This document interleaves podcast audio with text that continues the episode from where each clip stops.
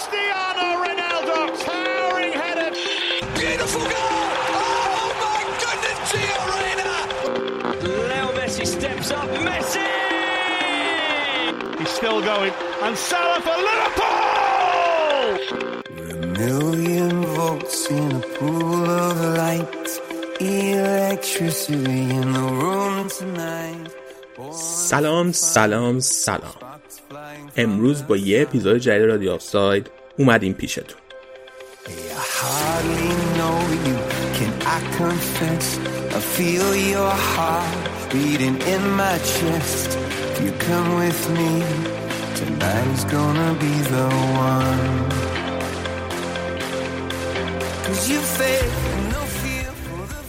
من علی به همراه مرتزا، رشاد و آراد می‌خوایم بازی مرحله گروهی یورو 2020 رو بررسی کنیم.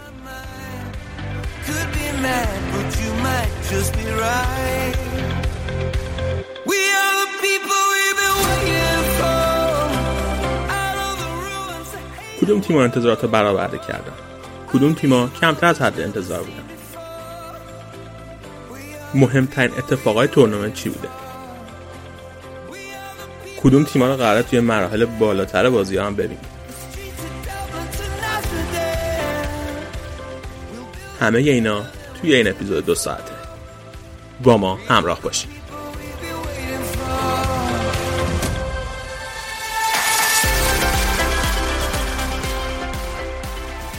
داد از بچه رو دیگه با من اینجان ستایی که ترکیب عجیب غریبی نمی‌تونین حدس بزنین. احتمالا اول با یار قار من مرتزا شروع می‌کنیم. سلام مرتزا جان. سلام علیکم. من اصلا آرزو به دل مونده بودم که تو من سلام کنی. که نفر اول بگی که هیچی.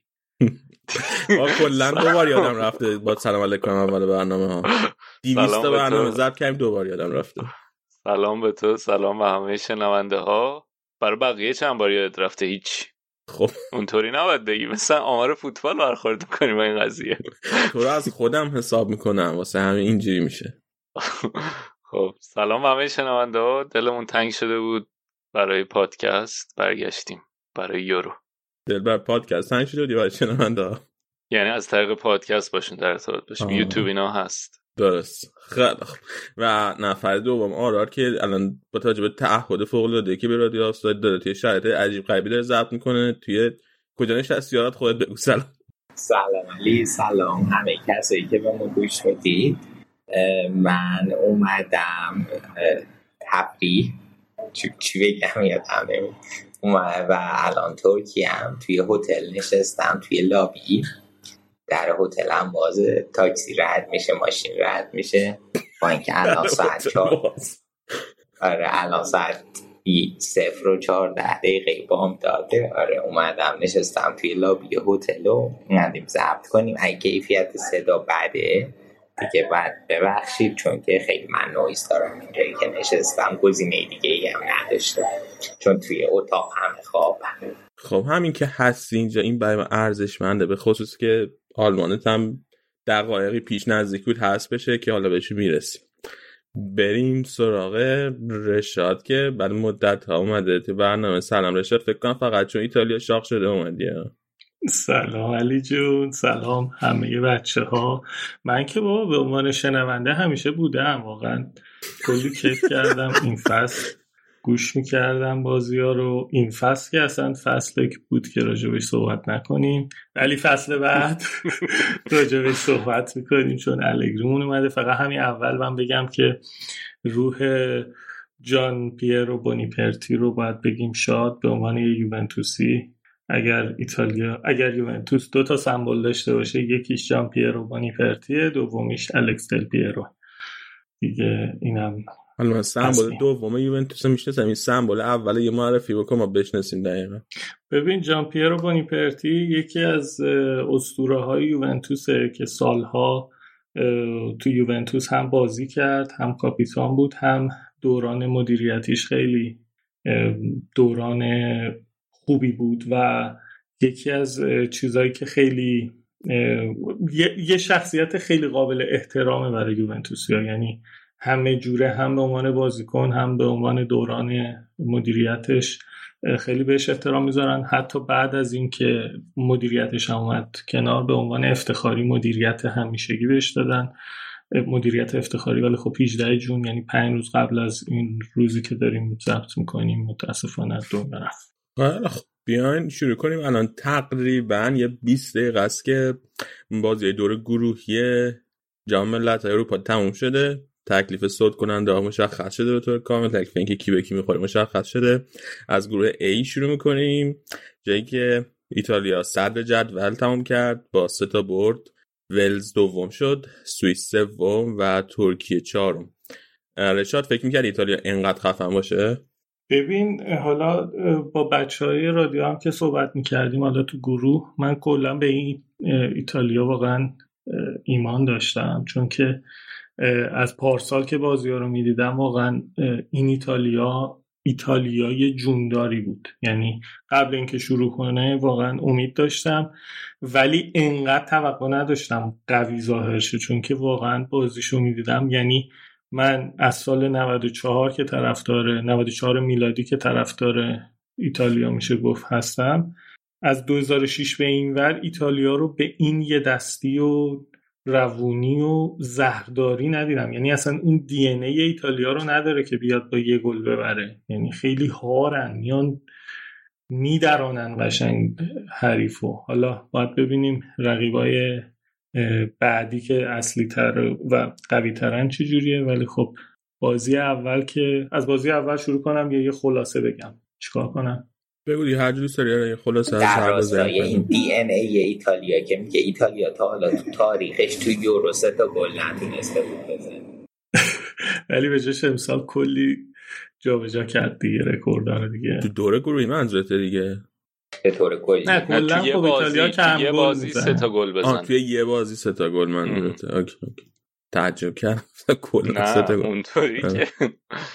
بعد اصلا کلا ایتالیا برعکس جام جهانی زیاد تو یورو خوب کار نکرده. کلا از نه باری که حضور داشته فقط دفعه اولش قهرمان شده که برمیگرده به یورو 1968 که تو خود ایتالیا هم برگزار می‌شد دوبارم که نایب قهرمان شده.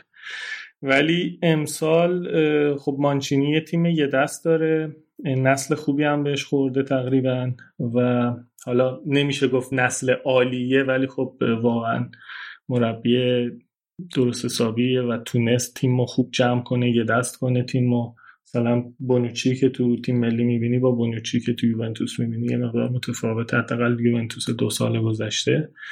بازی اول که یه مقدار هرس خوردیم از پنالتی نگرفتنه و واقعا هم معلوم نشد چرا اون پنالتی رو نگرفتن. فکر نکنم هم جریمه شد داور. دقیقا یه چیز مشابهش امشب اتفاق افتاد برای کریستیانو رونالدو و گرفتن. حالا بماند که سر بازی صحبت می‌کنیم پنالتی اول فرانسه هم زیاد پنالتی نبود. در کل ایتالیا خیلی زهرداره و یه،, یه چیزی که خیلی جالبه اینه که خب بازی آخر که کیلینی مصدوم شد واقعا تیم خب کیلینی بزرگ تیم بود دیگه ولی واقعا تیم هیچ تکونی نخورد و بازی دوم مصدوم شد ببخشید. اشتباه گفتم. بازی سوم که اصلا چیز شد. بازی سوم با تیم دوم اومد تو زمین. یعنی انقدر بازیکن روی نیمکت داره که انقدر بازیکن همسط توی نیمکت داره که واقعا نبوده یکی باعث نمیشه تیم بلنگه و این یه نکته خیلی مهمه از ایتالیای امسال. در کل بهش امیدوارم و فکر می‌کنم که هنوز به رقیب جدی نخوردیم ولی ایشالله به آلمان و انگلیس بخوریم چون مسیر فینال از آلمان و ایتالیا میگذره و لذتش یعنی اونجاست که از آلمان و انگلیس رد شیم طبق سنت و بریم بالا. حالا آراد فکر کنم منتظره. یه چیز جالبی که ایتالیا داره اینه که الان همه بازیکنش تا حالا بازی کردن به جز دروازه‌بان سومشون. و تیمش خیلی کانتر پرس های زیادی هم اجرا می‌کنه. الان توی این رقابت ها به جز لهستان که 33 تا بر حساب 90 دقیقه توی هر بازی 33 بار اقدام کانتر پرس کرده ایتالیا دومین تیم با کانتر پرس های بالای با 31 دونه گل. و این هم خیلی جالبه چون که معمولا ایتالیا این کار نمی‌کنه و این ولی چیز خود مانچینیه به قول معروف مهر خود مانچینیه روی تیماش که معمولا داره. بعد الان تازه وراتی هم اضافه میشه خیلی هم بهتر میشن. یعنی این زوج وراتی جورجینیو زوجی بودن که تا قبل این تورنمنت خیلی خوب جا افتاده بودن تو ترکیب مانچینی تو این 4 3 3 الان وراتی هم میاد بازی آخرم نشون داد که با اینکه تازه از مصونیت اومده خیلی خوبه و این اسپیناتزولا هم که خیلی خوب از اون سمت چپ میاد بالا. فکر کنم سریعترین بازیکن مرحله گروهی بود تو این آمارایی که می‌دیدم. 33 کیلومتر در ساعت سرعتش بوده. خیلی سریع بوده دیگه یعنی آره. 33 ممیز 8 کیلومتر در ساعت. بعدیش نگو از مجارستان که با همین چیز بوده. و یه چیز دیگه ایتالیا که خیلی قابل توجه بود روزای اول این بود که سرود ملیشون رو خیلی با انگیزه و خیلی با انرژی می‌خونن و مثلا آخرش که میگن سیام پرونتی alla مارت ایتالیا کیامو که معنیش این میشه که منتظریم برای مرگ ایتالیا ما رو فراخوانده اونو خیلی با انرژی می‌خونن و کلی عکس ازش تو اینترنت تو این سایت های فوتبالی و تو این پیج های فوتبالی هست که همشون دارن عربده می‌زنن. سرود ملی خشنی ولی منتظریم برای مرگ شاید تو آخرین تیمی که سرود ملیشو عربده می‌زد سرنوشته خوبی نداشت. هفته خوردن از این بچه های رشیدی که الان داشتن از مجارستان حذف می‌شدن. حالا.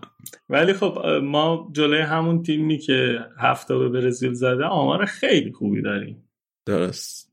خب پس شما سر قهرمانی ایتالیا میبندی دیگه؟ ببین من در مورد ایتالیا واقعا من الان تو چهار تا جبهه دارم از این پیش ها کیک تیپ و این سایت ها برای شرکتمون و دوستا و رفیقا داریم چیز می‌کنیم. خیلی جالبه. من تمام نتایج دیگر رو مثلا می‌زنم یه بار این یه بار اون ولی ایتالیا رو تا حالا یک گل خوردم نمیتون دست دلم نمیره. اصلا نمی‌تونم ببینم. پس ما یه قهرمانی ایتالیا به اسم شما می نویسیم پیش بینی از طرف رشا. ایشالله. ببینیم که چیکار می‌کنی ایتالیا قهرمانی یورو هم بشه بعد نیست. ما که تا ندیدیم قهرمانی شد یورو. به جاش جام جهانی چهار تا داشتیم دیگه. حیف که تو این تیم کی نیست ساری نیست واقعا. چرا ساری؟ بحثای گذشته رو دوباره داره زنده می‌کنه. بابا مانچینی به خوبی من مانچینی خیلی دوست دارم نه نکته چیز دیگه ای بود. بله متوجه نکته شدم. خب خودم بزنم به کوچه حلیچم الگری برگشته آقا. الگریمون برگشته. آقامون برگشته. خیلی درباره ترکیه هم یه حرف بزنیم. قبل اینکه جام شروع بشه همه فکر می‌کردن که ترکیه قراره شگفتی ساز جام بشه. ولی هیچ شگفتی که ایجاد نکرد. هیچی برعکس خیلی پایین تر از حد خودش هم ظاهر شد. هیچ امتیازی نتونست بگیره و چهارم شده حد شد. مرسا نظرت چیه در زمینه؟ خب آخه انتظارهایی هم که ازشون بود بی دلیل نبود دیگه. تو مرحله مقدماتی از فرانسه چهار امتیاز گرفته بودن. مقدماتی هم یورو. بعد تو مقدماتی جام جهانی هلند رو زدن سه تا بازی کردن خیلی خوب بودن. برای همین انتظارها ازشون بالا بود برای اینکه بتونن بیان نتیجه بگیرن. ولی خب از یه طرف هم تیمشون خیلی تیم جوونیه. جوونترین تیم تورنمنت رو دارن و شاید این یکم کار دستشون. یه نکته که داشت اینه که خب ایتال... میگم ایتالیا ترکیه خیلی رو ضد حملات کار می‌کنه. یعنی ساختار دفاعی خیلی خوبی داره سعی می‌کنه که جذب کنه فشار رو و بعد ضد حمله بزنه. ولی تو این بازی ها اصلا خوب نبودن تو ضد حملات. یعنی اگه نگاه کنیم مثلا همون بازی اول با ایتالیا حالا نیمه اول و حالا یه قسمت های از نیمه دوم خوب دفاع می‌کردن. خیلی خوب جلوی حملات ایتالیا رو می‌گرفتن. ولی تو ضد حمله خیلی کم تعداد بودن. بعد اگه مثلا مقایسه کنی با آخرین برد مهمشون جلوی هلند می‌بینی که مثلا تو ضد حمله دو به پنج جلوی ایتالیا ولی اونجا جلوی هلند پنج و پنج بودن. بعد خب همین عامل هم باعث شد که ییلماز کلا ده تا شوت زده بود توی این تورنمنت با مجموع اکسچی ده تا شوتش یک بود تو سه تا بازی.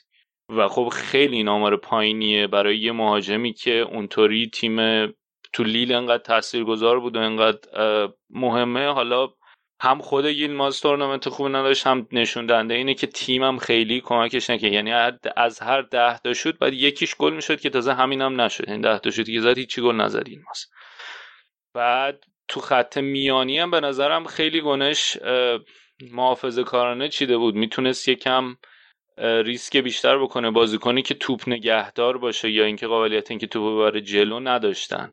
و همین باعث می‌شد که از فول بک هم نتونن خیلی خوب استفاده کنن. مثلا این چلیک فولبک راستشون خیلی به خصوص مثلا هم بازی آخر جلوی سوئیس کاملا عقب مونده بود جلوی اون وینگ بک سوئیس که در مقابلش بازی می‌کرد و اصلا نمی‌تونست رو به جلو حرکت کنه و دلیلش این بود که کسی نبود که بیاد برای این تو فضا پاس بده این بتونه حرکت بکنه استارت بزنه. خیلی ایزوله می‌شد اون کناره و کار خاصی نمی‌تونست انجام بده.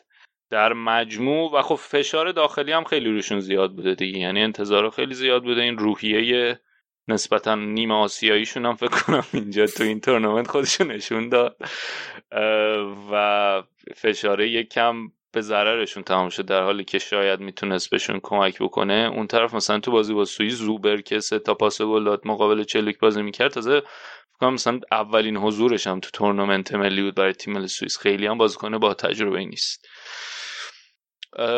تغییرات آنچنانی هم نتونست درست انجام بده. مثلا جلو تو بازی با ولز خیلی از اون وسط خیلی فرارای اون اون رمزی بود و در کنارش اون آقایی که اسم قشنگی هم داره و من الان اسمش یادم نمیاد اگر به من یک لحظه فرصت بدین بهتون میگم اسمشو. دوگانه که گذاشته بود رمزی بود و کیفرمور بعد اون کیفرمور میومد عقبتر فضا ایجاد می‌شد دفاع کشته می‌شدن به سمتش رمزی فرار می‌کرد که بین دو نیمه مثلا تلاش کرد سه دفاعی بکنه ترکیه ولی بازم جواب نداد. و از نظر تغییر تاکتیکی هم خیلی کار خاصی گونش نتونست انجام بده که بتونه کمک کنه تو هر سه تا بازی. حالا بازی اول که کاملا برنامه بود که فشار ایتالیا رو جذب کنن. مثلا بازی دوم جلوی ولز دیدن که این دوتای مور و رمزی خیلی دارن اذیتشون می‌کنن سه دفاعی که بازم جواب نداد. بازی آخرم مثلا از یه بازیکن با کیفیت چلیک که یکی از فول بک که خیلی الان داره بهش نگاه میشه و خوش درخشیده تو لیل نتونست خوب استفاده کنه. آره و عامل جوونی و کم تجربگی هم به نظرم می‌تونست جوونی انرژی بهشون بده کمک کنه ولی از اون اون طرفش بیشتر براشون کار کرد. سمت کم تجربگی من یه چیزی که می‌خواستم بگم من خودم حالا پیش بینی کرده بودم که ترکیه تو این گروه اول گروه میشه. بر مبنای این نتایجی که مرتضا بهش اشاره کرد. ولی حالا این هم خیلی دستمایی ترولا خنده و اینا شده توی رسانه های آلمانی. چون قبلش مثلا اینجا می‌گفتن که ترکیه Geheimfavorit جامه یعنی مدعی مخفی. بعد اینا حالا troll ش کرده بودن می‌گفتن Geh heim Favorit یعنی مدعی برگشتن خونه. و واقعا بازیاشون هم ناامید کننده بود. یعنی خود ییلماز خیلی بیشتر ازش انتظار می‌رفت تو بازی جلوی هلند که مرتضی که عمل کرده اصلا خیلی عجیب غریبی داشت. یعنی انگار لواندوفسکی اون جلو بود خیلی عجیب بود و حالا اینجوری شد. ایکس هم که اشاره کرد خیلی واقعا بعد یه چیز دیگه ای که خیلی تو ذوق خورد از این یلماس خب منم قبل بازی قبل اینکه بازی شروع شه خیلی بهش امید داشتم به خاطر عمل کردش تو لیون ولی یه حرکت خیلی زشتم جلو بازی با ولز داشت که اصلا از یه بزرگ تیم بعید بود. با مش زد تو سر نمی‌دونم دفاع چیز یا دروازه ولز آره. بعد ببین یه نکته دیگه هم که داره که اینا مثلا از نظر تیمی هم اصلا با هم دیگه اون همبستگی رو نداشتن مثلا چیزی که هم که تو ایتالیا می‌بینیم سرود ملی اونجوری میخوندن یا حتی تو همین ولز هم تیمی بود که خیلی کسی ازش انتظار نداشت این تورنمنت با توجه به کارهای استاد گیگز و اینا اتفاقی که براش افتاد و جوانگرایی هم که کرده بود تیم ملی ولز خیلی کسی انتظار نداشت. ولی خیلی همه برای تیم مایه میذاشتن. ولی تو ترکیه خیلی همه هر کی برای خودش بود. اینو مثلا تو این توپ بعضی موقع وقتی توپ هم بهشون می‌رسید این شوت میزن ول می‌دادن همطوری می‌رفت. کسی خیلی برای تیم تلاش نمی‌کرد به نظر می‌رسید. اینم خیلی به چشم من دو تا چیزم در مورد ایتالیا بگم دیگه فکر کنم بریم گروه دیگه. یکی این که ایتالیا الان سی تا بازی مانچینی نباخته رکورد زدن. رسیدن یعنی به رکورد هم نزدن. آره و یه چیز جالبش خیلی جذابه اینه که من نگاه می‌کردم تو این تو دوتا بازی که حالا کیلینی بود حالا یه بازی بازی دوم که گل هم زد ولی خب مردود شد.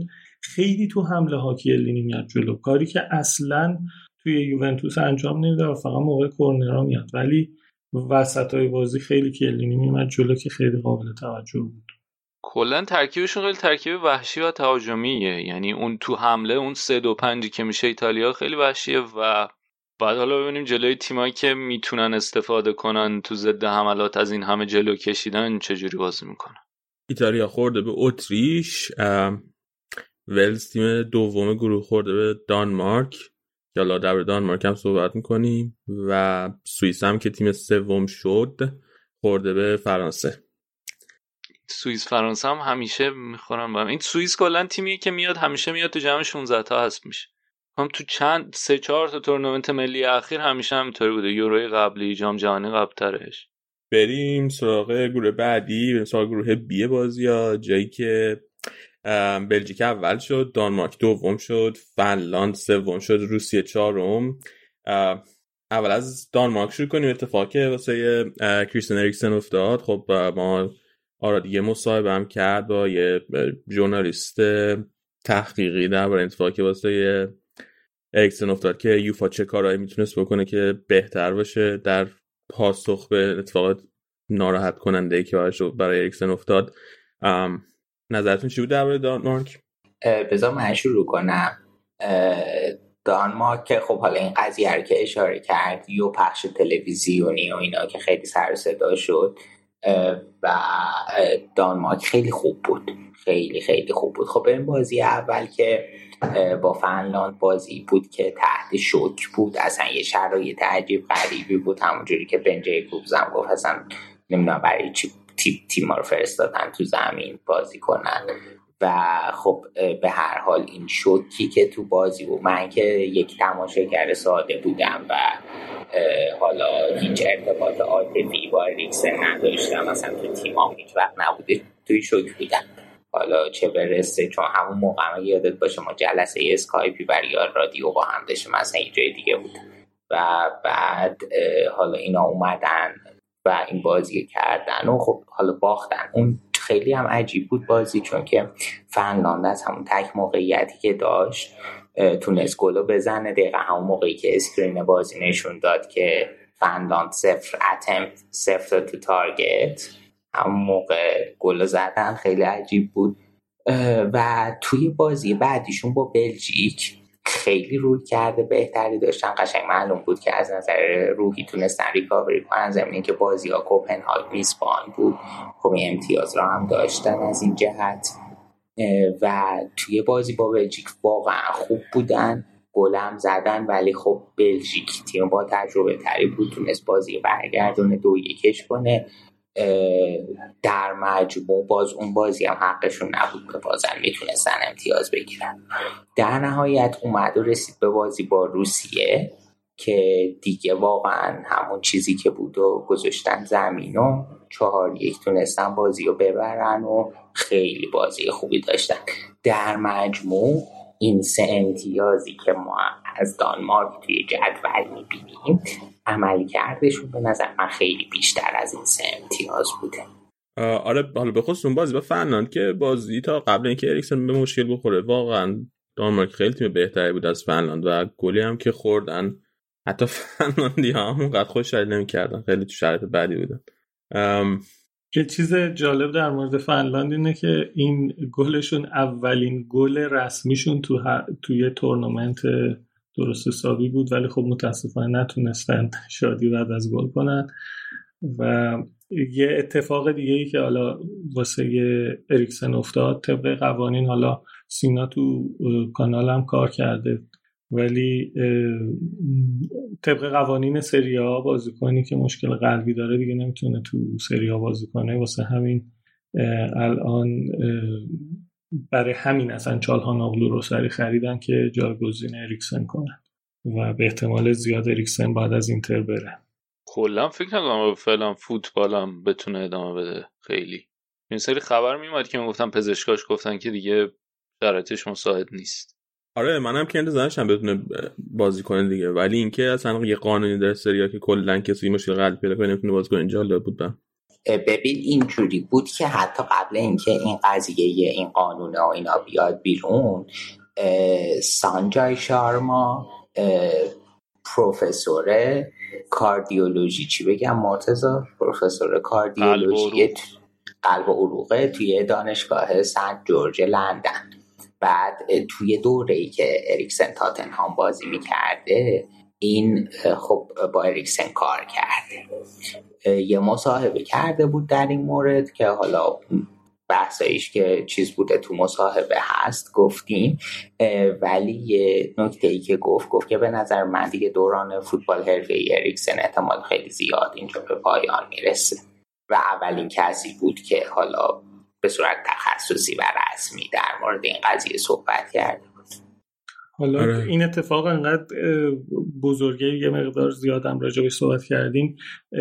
اگر بازی هلند اوکراین هم ببینید بیلیند مدافع هلند وقتی داره تعویض میشه داره گریه می‌کنه و بعد از بعد از بازی ازش پرسیدن گفتش که اون صحنه اریکسن واقعا جلو چشم نمیره. خب اینا تو آژاکس با هم هم بازی بودن. و یه چیز دیگه هم که من بگم این جمله آخر من در مورد این موضوع اینه که واقعا اون صحنه این زنجیره انسانی که بازیکنهای دانمارک بستن واقعا چشم نواز بود. اصلا خیلی خیلی جالب بود که چه جوری اینا چه آموزشی دیدن که انقدر قشنگ تونستن این اتفاق رو با وجود اینکه شبکه های تلویزیونی باید قطع می‌کردن ولی قطع نکردن خود بازیکن ها از پس این کار نیومدن و سیمون کیایر هم که دیگه همه اخبارش رو شنیدیم دیگه چیکار کرد. من این تبلیغ یوتیوب هم بکنم. تو اون ویدیوهای خیلی مصاحبه که آراد کرده خیلی قشنگ توضیح میده که چرا مایکل و کیر مرد زندگی هن. اینکه اصلا عقبه زندگی هر دوتاشون و اتفاقایی که براشون افتاده چرا آمادهشون کرد که الان توی موقعیت همچین واکنش سری بتون نشون بده. و واقعا من, من خیلی خوشحال شدم که ناماک صعود کرد. خیلی من واقعا یعنی بهت... یکی از بهترین خبرهای جام تا بود که دانمارک تونست صعودش رو قطعی کنه اون بازی آخر. بگو آره می‌خواست بگیم. یه خبر جالبه دیگه هم که در اومد این بود که فکر کنم اسکای ماسک کارش کرده بود که یه دکتر آلمانی که به صورت تصادفی تو تماشاگرا بوده کارش این بوده که برای مشکلات قلبی و اینا چیز میذاشته دوره میذاشته برای دکترای تیما به صورت اتفاقی تو تماشاگر بوده اومده و به این عملیات احیای اریکسن خیلی کمک مثبتی کرده. دکتر کلاینفلد بوده اسمش. و بعد مصاحبه هم کرده بود و توضیح داده بود که چی کار کرده به چه نحوی بوده و اینا. مثل اینکه کادر پزشکی دامارک هم تو لحظه این مقدار سردرگم سردرگم بودن این اومده کمکشون کرده و تونستن اریکسن رو احیا کنن. خب بیاین از دانمارک رد بشیم. یه چیز دیگه هم بگم در مورد اریکسن نیست. اینکه هویبرگ فکر کنم تلفظش هویبرگه بیشترین اسیست مرحله گروهی داشته به همراه زوبر از سوئیس. سه تا اسیست داشته خب بریم یه ذره درباره بلژیک حرف بزنیم. بلژیک خیلی تا الان بازی آسون داشته هر بازیشو برده. من خودم برام قسمت جالبش آزارد بود که بهش بازی میدن بازی نمیدن فیکس بازی می‌کنه نمی‌کنه. توی چه شرطی اولین بازی و دومین بازی. به عنوان یار ذخیره اومد توی زمین ولی بازی آخر رو تونست فیکس بازی کنه. جلوی فنلاند. من خودم تعجب کردم فکر کردم تا بازی حذفی نتونه فیکس بازی کنه. ولی حالا توی دو تا بازی اول به عنوان ذخیره اومد توی زمین توی بازی آخرم فیکس بود. بازی های خوبی هم داشت به نسبت از بازیش توی رئال مقدار بهتر بود ولی حالا هنوز اون هازاردی که باید و شاید نشده. لوکاکو عجب بازی خوبی داشته. چه گلای خوبی زده و چه تعداد زیادی هم گل زده. فکر کنم آقای گل میشه احتمالا. بابا مردی چه سرعتی هم داره لامصب غوله ولی اصلا بهش نمیاد به هیکلش نمیاد. حالا توی این گروه بلژیک اول شد خورده به پرتغال. اون یکی گل زنه خفنه این بازی هم کریستیانو رونالدو بود. الان بعد ببینیم بین بلژیک و پرتغال کدومشون میان بالا. دانمارک خورده به ولز. تیم سومشون هم نیومد بالا. تیم سومشون هم که فنلاند باشه نتونست بیاد بالا. آره, آره دیگه همه سه امتیازی بودن دیگه. همه به بلژیک باختن بعد یکی در میون هم یکی اون یکی به صورت زنجیره‌ای هر کی اون یکی رو برد. آره. بلژیک یه نکته دیگه هم که داره حضور استاد تیری در کادر مربیگریشه. گفتم بشارم بکنیم. سرش می‌زنن تشو می‌زنن میاد بلژیک تو تورنمنت کمک مارتینز. امروز یه ویدیو همین فدراسیونشون منتشر کرده بود دیریانی داشت به بچه ها چیز می‌کرد انگلیسی به انگلیسی هم داشت آره. توضیح می‌داد چیکار کنم. خیلی جالب بود. خب بلژیکی هم دیدین که فکر حالا آراد بهتر تونتون توضیح سه تا زبون مختلف دارن تو کشورشون حرف می‌زنن. بعد دیگه زبون مشترک انگلیسی رو فکر کنم تو تمرینات انتخاب کردن. یا زبوناشون؟ فرانسوی و آلمانی و چی دیگه؟ هلندی. هلندی. هلندی. کلا بلژیک دوتا تیکه اصلی داره. که هر دو تا تیکه هم با هم خیلی ناسازگارن. یه تیکه خودشون رو فرانسوی طور بیشتر می‌دونن یه تیکه هلندی می‌دونن و میگن که ما کار می‌کنیم شما فرانسوی های تنبل می‌خوریم بعد یه تیکه خیلی کوچیکی آلمانی زبان دارن که نزدیک مرز آلمانه یعنی نسبت به اون دو تا تیکه توی اقلیت خیلی زیادیه. حتی اقلیت خیلی زیاد که میگیم. اقلیت زیاد. که میگیم بلژیک حالا خودش که خیلی عظمت نداره نسبت اقلیت آره. نه من استاد اولم که اینجا داشتم. بلژیکی بود یا خانم بلژیکی بود و خیلی هم خانم مهربانی بود. هی بر من می‌گفت که بلژیک ستیک هست و سه زبان صحبت می‌کنیم. خیلی سخته اینجی بودم که بابا بر من نشین راجع به سختی های زندگی تو بلژیک بگم خودم کلی درد دارم. حالا این اتفاق در مورد سوئیس هم هست اونا هم سه زبان دارن آلمانی و ایتالیایی بعد من بازی ها رو از شبکه سوئیس می‌بینم چون گزارشگرای آلمان کل 90 دقیقه فکر کنم مثلا 30 دقیقه رو گزارش می‌کنن. اصلا اصلا من نمی‌دونم چرا ساکتن. ساکتن قشنگ رسم رو مخن. مثلا وی پی سوئیس گرفتن سوئیس می‌بینم. بعد بازی سوئیس ایتالیا بود. هی این گزارشگره به ایتالیایی میگو بازی سختی داریم. رقیب سرسخت. می‌گفتم بابا چرا مگه سوئیس چه بعد یادم افتاد این از دید سوئیس داره میگه ایتالیا سخته. چرا؟ چرا سوئیس اونقدر رقیب سختی نیست؟ جالب بود. تو اقتصاد منظورشون بوده رشاد خیلی خب بیایم سوال گروه سی.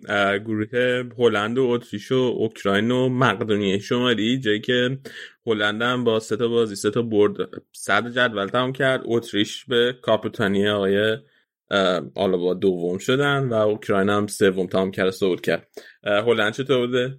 بذار علی جون دوتا رو پایی براتون بزنه با یه گل به خودی بعد بیا تبلیغشو بکن. آره بابا کریرش تقریبا تمام شد تو بازی جلو هلند. دیگه نمی‌بینی بازی ملی رو دنبال نمی‌کنی نه حالا می‌دونم در چی حرف می‌زنی به خاطر اینکه چیز داد سوتی داد. بله بله. بابا سوتی که چیزه سوتی که حقه همه میدن. حقه. کدوم دفاعی شما سوتی نده؟ آقای سرجیو راموس که رفتن. آقای سرجیو راموس توی جوونی ها چون سوتی هاشونو دادن. خب راجع به هلند حرف بزنیم. کی می‌خواد در هلند بگه؟ اگر کسی من, داف من اومدم با آمار فقط. دیفرای بیشترین بیشترین ریکاور میشه بازپسگیری توپ. بیشترین آمار بازپسگیری توپ رو داشته که 29 تا بوده. بعدیش هم اتفاقا جالب دوتا بعدیاش هم اوکراینی ماتیوینکوف و کارا وایف این دوتا بعدیان که خیلی آره. بعدیش هم کیایر دیگه. هلند کلا خب بازی اول دلیخت نبود ولی خب بازی دوم که اومد من به عنوان بازیکن یوونتوسه دیدم خیلی تو تیم ملی هم خوبه ولی کلا بخوام بگم هلند حالا درسته سه تا بازیشو برد ولی هلند شخصیت قهرمانی طورش رو ندیدم. حالا شاید بگم خب قهرمان شه ولی یه چیز غم که حالا خصوصا بر طرفدارای اینتر اینه که پاندف که واقعا اسطوره‌ایه برای مقدونیه شمالی واقعا خیلی زحمت کشید برای این تیم و یه مستندی هم خودش که یوتیوب یوفا گذاشته بود در موردش. اینکه این تیم رو یه تنه آورد یورو و حتی گلزنی هم کرد. ولی خب با گریه آخرین بازیشو تموم کرد و آخرین بازی ملیش برای مقدونیه رو تو بازی آخر گروه انجام داد و خدافزی کرد. ولی حالا هلند که می‌گیره شاید الان راهش به نیمه نهایی باز الان باید جای چک بازی کنه. بعد توی اگه ببره چک و می‌خوره به برنده ولز و دانمارک. و حالا مسیره به نسبت آسون داره نسبت به بقیه تیمای بزرگ. من همه رو با ایتالیا مقایسه می‌کنم. هیچکی و رقیب ایتالیا نه. فرانسه رو بازی اول رقیب ایتالیا دیدم بعد دیدم نه نه نه. ایشالله رشاد جون سرودا به سرودا به همین منوال بخونین طبق برنامه هم قراره نیمه نهایی بخوریم به آلمان. آخ نه بابا قراره بخورم به فرانسه. آه، شما با ایتالیا دو تا آره. چیز مختلفین دو تا براکت مختلف. قرار خب، با هم طوری فینال نیست. اصلا انگلیس فرانسه آلمان هر کدوم بخوریم ما دوست داریم. این قهرمانی اتفاقا امتیازش بالاتر هم میره اگه از رو اینا رد شیم. خیلی حال میده. خب به تبریک میگم از روی هیچ کدوم اینا رد نمیشین. فرانسه ممکنه نیمه نهایی بخورین آلمان هم فینال ممکنه بخورین. به به. اول اتریشو دارین بعدش بعد بین برنده بلژیک و پرتغال. حالا وسط این کوریاتو من یکم از این کیان هلندم دفاع بکنم. اه، یهو نزدیک به تورنمنت تصمیم گرفت که سه دفاعه بچینه. این ترکیب سه دفاعه هم خیلی تو این تورنمنت کلا با اقبال روبرو شده. سه پنج دو بازی می‌کنن و همینطور که رشاد گفت از بازی دوم که دلیخت اومد اصلا دلیخت خیلی مهمه. با وجود اینکه مدافع توی حملاتشون هم خیلی مهمه به خاطر اینکه اون وسط قلب خط دفاع که وای میسه دو سمتش بلیند و دفاعای خیلی راحتتر می‌تونن برن جلو و wing back هاشون هم خیلی تهاجمی یعنی هم دامفریز هم ون آنهولت که حالا دامفریز که اصلا دوتا بازی اول فوق العاده بود روی هر پنج تا گل تیمش تاثیر داشت. خیلی به چشم اومد. کاملا رو به جلو و یه نکته دیگه هم که داره این واینالدومه که این بنده خدا نشون داد که چقدر پتانسیل تهاجمی هم داره بازی تهاجمی. خب حالا با توجه به اون سبکی که لیورپول بازی می‌کنه و تو اون 4 3 3 خواسته ای که از هافبک ها هست خیلی نمی‌تونست نشون بده خودشو ولی توی این ترکیب هلند خیلی خوب نشون داد و حالا شاید خیلی هم شبیه اون بارسای کرویف باشن توی اون ویدیو یه چیز راجعه صحبت کردیم اینکه یکی هست توی اون قلب دفاع و بعد همه خیلی رو به جلوان حتی اون دوتا دفاع دیگه ای هم که تو دفاع سه نفرن رو به جلوان خیلی هلند هلند جذابی اتفاقا به نظر من توی این تورنمنت. و این هماهنگی خیلی خوبی هم واینالدم دیپای دارن. چون واینالدم وسط تون 3 5 2 و خب باید مهاجما رو راه بندازه خیلی خوب دیپای راه بندازه اون گراونبخ هم که بازیکن جوونه 18 سالشون هم هست اونم بهش بازی داده و خیلی خوب بوده. و این این سه, پن... سه پنج دوی دیبایر به نظرم یکی از شگفتی های این تورنمنت بوده تا الان. جواب داده. این سه دفاعش خیلی خیلی تهاجمی خوب بازی می‌کنه. فرانکی دیونگ. چشتو نگرفت مرتضی؟ دیونگ هم خوبه. چرا؟ ولی توی اون قسمت چی میگم؟ بیشتر بازی نگهدارشونه. ولی چرا اونم خوب بوده؟ بگو رشاد چی خواست بگی؟ یه آمارم بگم که هلند بیشترین گل زده رو تو مرحله گروهی داشته. در مورد اتریش هم که توی این گروه اومده بالا و الان رقیب ایتالیاست اینه که اتریش فقط سه بار تو مرحله نهایی جام ملت‌ها حضور داشته که 2008 2012 و 2020 بوده که هر دو دفعه قبل تو مرحله گروهی حذف شدن و این بار اولین باره که تونستن به از گروهشون صعود کنن. آقا اون موقعی که اتریش مثلا توی فوتبال یه خورده حرفی برای گفتن داشت. جام ملت‌های اروپا نبود هنوز دیگه. و مثلا جام جهانی 54 بود که سوم شدن که بازی ها توی سوئیس برگزار می‌شد. اون بازی عجیب غریب و مرحله قبلش با سوئیس داشتن که هفت پنج بردن و بعد توی نیمه نهایی 6 یک به آلمان باختن و رفتن برای رده بندی سوم شدن. اتریش در واقع نماینده بوندسلیگا هم هست. یه تعداد زیادی بازیکنش آره این یه 20 این تا بازیکن تو بوندسلیگا دارن. آ- اتریش 21 بازیکن از بوندسلیگای آلمان داره و خود آلمان 19 آره از 26 تا بازیکن 21 شون توی بوندسلیگا که دیگه مطرح ترینشون هم تا نمی‌دونم آلابا رو حساب کنیم یا نه. سابیتسر می‌خواستم بگم. همه تلاش هم می‌کنم برای اینکه علی جون اذیتت کنم نه من بعد چی؟ خب چرا دیگه؟ حالا حالا با تا امسال چیز بوده دیگه بازیکن بایرن بوده توی بوندسلیگا بوده. نه می‌خواستم بگم سابیتسر مهمتره. منش علی جون عوض شده چون یه زمانی بازیکنها رو میخریدیم. بعد همون سه روز اولی که تو رئال بودن توپ طلا میبردن و می‌گفتن ای بازیکن رئال توپ طلا برد سه روز. نه و شیش اونایی که داری راجع شب داری. شیش ما بازیکن رئال بودن خیلی بابا. شیش ماه. بابا می‌دونی تو شیش ماه چقدر می‌تونه بازیکن پیشرفت کنه توی تیم؟ حالا واسه می‌بینی که فقط واسه رئاله که از این اتفاق میفته حالا این داره. یه نکته دیگه هم که داشتیم پاندف بند خدا آخرین بازیکنی بود از اون ترکیبی که سگانه برد با اینتر. رشاد گفت گفتم اینم بگم دیگه. همشون سیاه شدن. تاریک شدن. یه از این عکس ها می‌ذارن یه سری روشن میمونن هر بار دیگه همه تاریک شد دیدن شفچنکو هم رو نیمکت اوکراین آره. جالب بود تیمش هم بد نیست آره، چهار تا زدن پنج تا خوردن بازی های اول خیلی ها بازی اولش با کجا بود هلند؟ جلو هلند بود و دو دو هم آره. بود بعد خیلی خوب بود خیلی خوب بودن آره آره. تا یه مقطعی دو دو بود یعنی هلنده برگردون بازی رو ولی اذیت کردن هلند خب همونطور که گفتم هلند با چک بازی می‌کنه اوکراین با سوئد قرار بازی کنه و اتریش هم که گفتیم با ایتالیا بازی داره تو بعد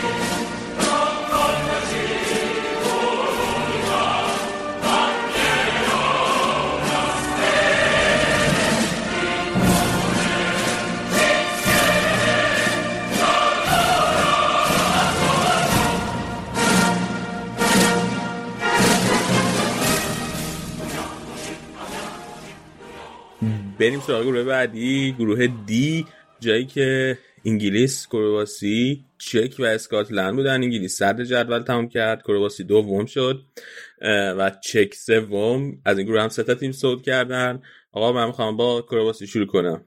اولا که چقدر این تیم کرواسی تیم بعدیه؟ این در مجموع مورد اول.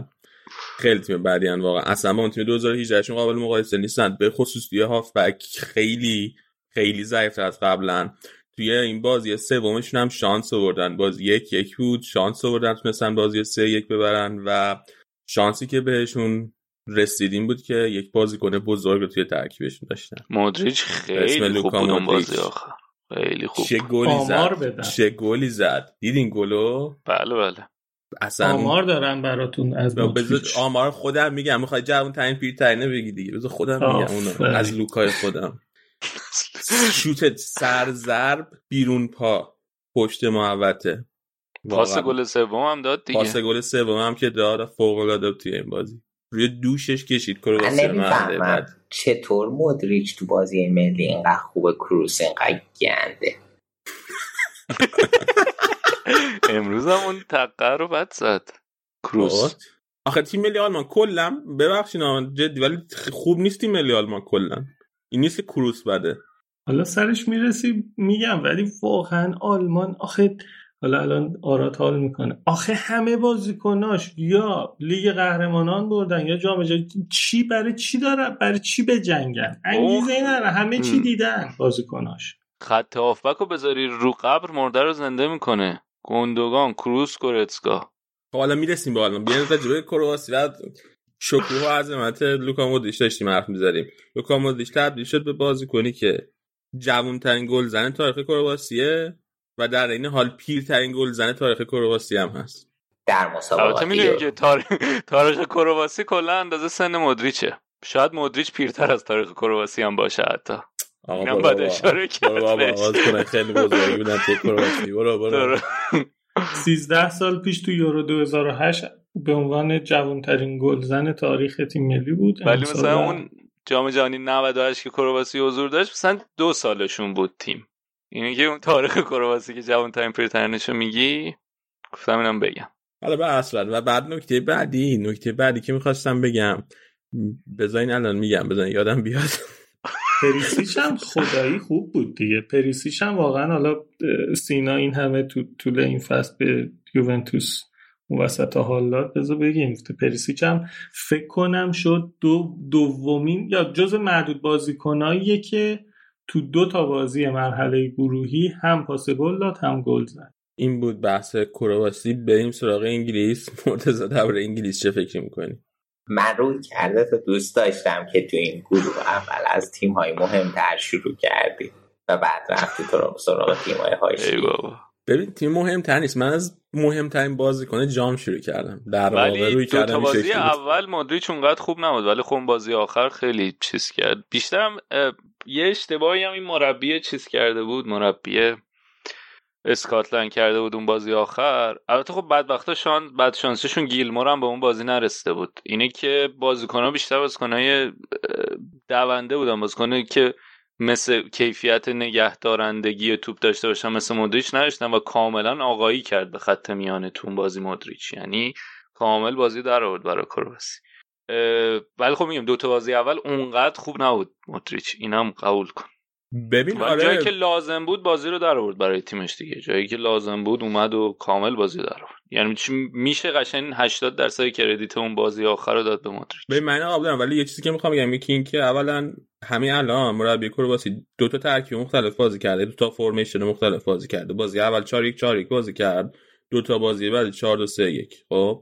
بعد حالا توی ترکیب بازی اول که 4 1 4 1 بازی کرده بازی کنار. توی دو تا بازی که 4 2 3 1 بازی کرده توی هر کدومش مولچو توی یه پستی گذاشت. تو بازی اول گذاشته بود یکی از دو تا بازیکن دابل پیوت کنار کوواچیچ. ام. بعد کرامارچی گذاشته بود شماره 10 توی این بازی دوم مودریچ آورده گذاشته بود ده شماره 10 گذاشته. آره. یعنی خودش هم چیز نیست. خود اون دالیچ مربی هم خیلی نمی‌دونه چیز نداره. این چی میگن؟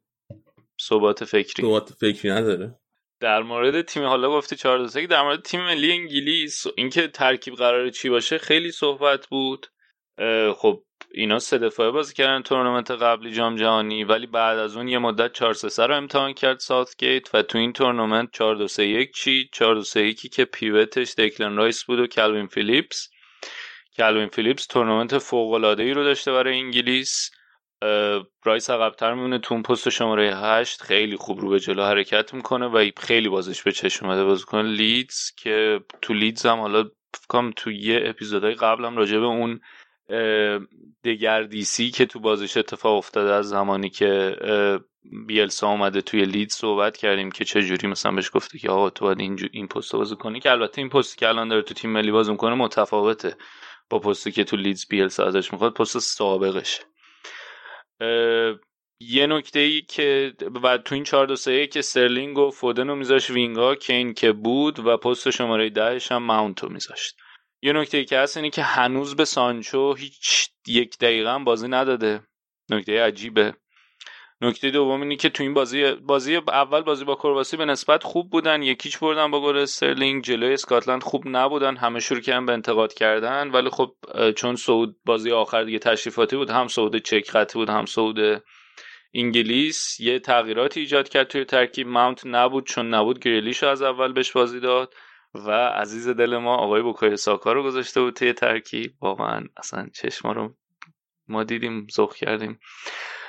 که ساکا بهترین بازیکن زمینم شد. خیلی خوب بود. خیلی خوب بود. به خصوص نیمه اول خیلی خوب بود. رانای خیلی خوبی انجام می‌داد. رو گل هم خیلی تاثیر داشت. و یکیش بودن گریلیش ساکا خیلی خوب با هم هماهنگ بودن. ایشالله که پول نداریم ولی اگه میومد خیلی خوب بود میومد ارسنال اگر حالا- که آها. ببین ساکا به نظرم ممکنه حالا استرلینگ که نیمکت نشینه به نظرم ممکنه حتی فودن هم نیمکت نشین کنه واسه بازی بعدی. می گفتم استرلینگ اه، سانچو. سانچو آره که هست. ف... آره شاید فودن الان سوالی که پیش میاد اینه که آخه دو تا بازیکن با کیفیت های کاملا متفاوت و باید دید از اون پست وینگرش چی می‌خواد؟ یعنی فودن خیلی چون از بازیکن یکی غ- سابقه حضور یعنی از خط میانی میاد خیلی تمایل داره به وسط زدن. ولی خب ساکا سرعت داره و دوندگی احتمالا بیشتری داره حرکات بیشتری انجام میده. یعنی بیشتر وینگره تا بازیکنی که بیاد و بیاد به وسط متمایل به وسط بشه. حالا باید ببینیم از بین این دوتا کدوم انتخاب می‌کنه. گریلیش هم بازی خوبی انجام داد حالا ولی ماونت هم تا قبل اینکه بود خوب بود. و برنگشت به ترکیب سه دفاعش دیگه. همین 4 2 3 به نظر می‌رسه که می‌خواد نگه داره. حالا البته یه زمانایی تغییراتی انجام می‌شد که واکر بیاد و سه دفاعه بشن ولی اکثرا توی همون پست 4 2 3 انجام میدن بازی می‌کردن. نکته مهم دیگه هم که انگلیس اینه که الان به همراه ایتالیا تنها دو تیمی هستن که هیچی گل نخوردن تو مرحله گروهی. اینم نکته مثبتیه براشون. در مجموع فوقالعاده بازی نکردن ولی خب تورنمنت های اینجوری لازم نیست که فوقالعاده بازی کنی برای قهرمان شدن. خیلی سیاست مدارانه سود کردن دیگه. الان جدول نگاه می‌کنم با دو گل زده سود کردن. کرواسی چهار تا گل زده حتی تیم سوم که چک باشه سه تا گل زده. یعنی از تیم دوم و سوم هم کمتر گل زدن ولی خب صدر جدولن سود کردن. آره و هر دوتا گل هم رحیم زد دی استرلینگ زد. پتانسیلش دارن این جام که به رکورد یونان و دانمارک برسن اونطوری قهرمان شدن. نه من داشتیم که اولین قهرمانیشونو بگیرن فکر کنم آره. آره. عجب آدمیه خب آقا الان مرتضی این بازی اول که تریپیر گذاشته بود دفاع چپ. تو این کارو می‌کنه. نشد؟ نه حالا من که خیلی ارقی ندارم به انگلیس ولی احتمالش داده می‌شد که بذارتش دیگه. به خاطر اینکه اون سمت راست ماشاءالله ترافیک زیاده. البته ترنت که مطمئن تره دیگه تریپیه. ولی فکر کنم بازی آخر شاه رو از اول گذاشته بود نه؟ شاه رو از اول گذاشت. آره. ولی خب بعد یک تریپیر نیم کرد نشین کرد. در که نظر من تریپیر بعد هم دفاع راست بازی بده. آخه اونور خیلی اونور ترجیحش به واکر دیگه. بعد خوبیش هم اینه که وقتی اونور واکر رو بذاره می‌تونن شیفت کنن هم به سه دفاعه وقتی که لازم باشه. البته حالا تریپیر هم بذاره احتمالاً می‌تونه آره این کارو می‌تونه بکنه. یه باز دومشون ریس جیمز رو گذاشته بود دفاع راست یه باز اول و آخرشون باکر رو گذاشته بود. خب حالا براکت رو اگه بخوایم نگاه کنیم انگلیس خورده به آلمان. چک با هلند بازی کنم تو که گفتم و کرواسی هم خورد به اسپانیا. یه نکته دیگه هم که داشتین انگلیس اینه که این بازی آخر مگوایر اولین بازی بود که بهش بازی می‌داد. مینگز رو ترجیح می‌داد. داده. به نظر میاد که ترجیح بده. آره آخه مگوایر هنوز مسئولیتش هم خیلی آره چیز نبود مسئولیت یونایتد هم. آره آخر فصل یونایتد هم. آره. بریم سراغ گروه بعدی گروه ای. جایی که سوئد اول شد اسپانیا دوم شد اسلواکی سوم شد و لهستان چهارم شد. هست شد کامل به همراه اسلواکی. در سوئد بیان اول حرف بزنیم. چطور آقا یک کردیتی یک کردیتی واقعا باید به این سوئد داد. توی بازیایی که من دیدم به نظر من چه چشم نوازترین قشنگترین تیم بازی های سوئد بود. چشم نواز از نظر این نمیگن که مثلا خیلی خوب بازی کرد نه خیلی مثلا تو بازی با اسپانیا خیلی دفاع فشرده چیده بودن ولی یکی اینکه تکلیفشون به خودشون مشخص بود چی کار می‌خوان بکنن. دو اینکه واقعا خیلی اون کاری که می‌خواستم بکنم خیلی خوب انجام می‌دادم. ببین توی بازی های ملی اصولا اینجوریه که خیلی وقتا شیوه این که تیم چجوری بازی می‌کنه بستگی خوب به فرهنگ کشور رو داره. سرمایه سوئد هم اینجوریه که حالا توی سوئد به شدت به اینکه منظم و دیسیپلینه. معروفه. منظم با دیسیپلینه. و هیچ وقت هم ریسک نمی‌کنه. توی چیزای رسانه های سوئد هم با اینکه مثلا مربی در مدرسه فوتبال باش مقایسه می‌کنن از نظر اینکه اینقدر سختیه. یه چهار چهار دو داره. این چهار چهار دو هم به هیچ عنوان تغییر نمیده. ما خیلی وقت مربی رو می‌بینیم توی تیمای آندرداگ در سطح سوئد.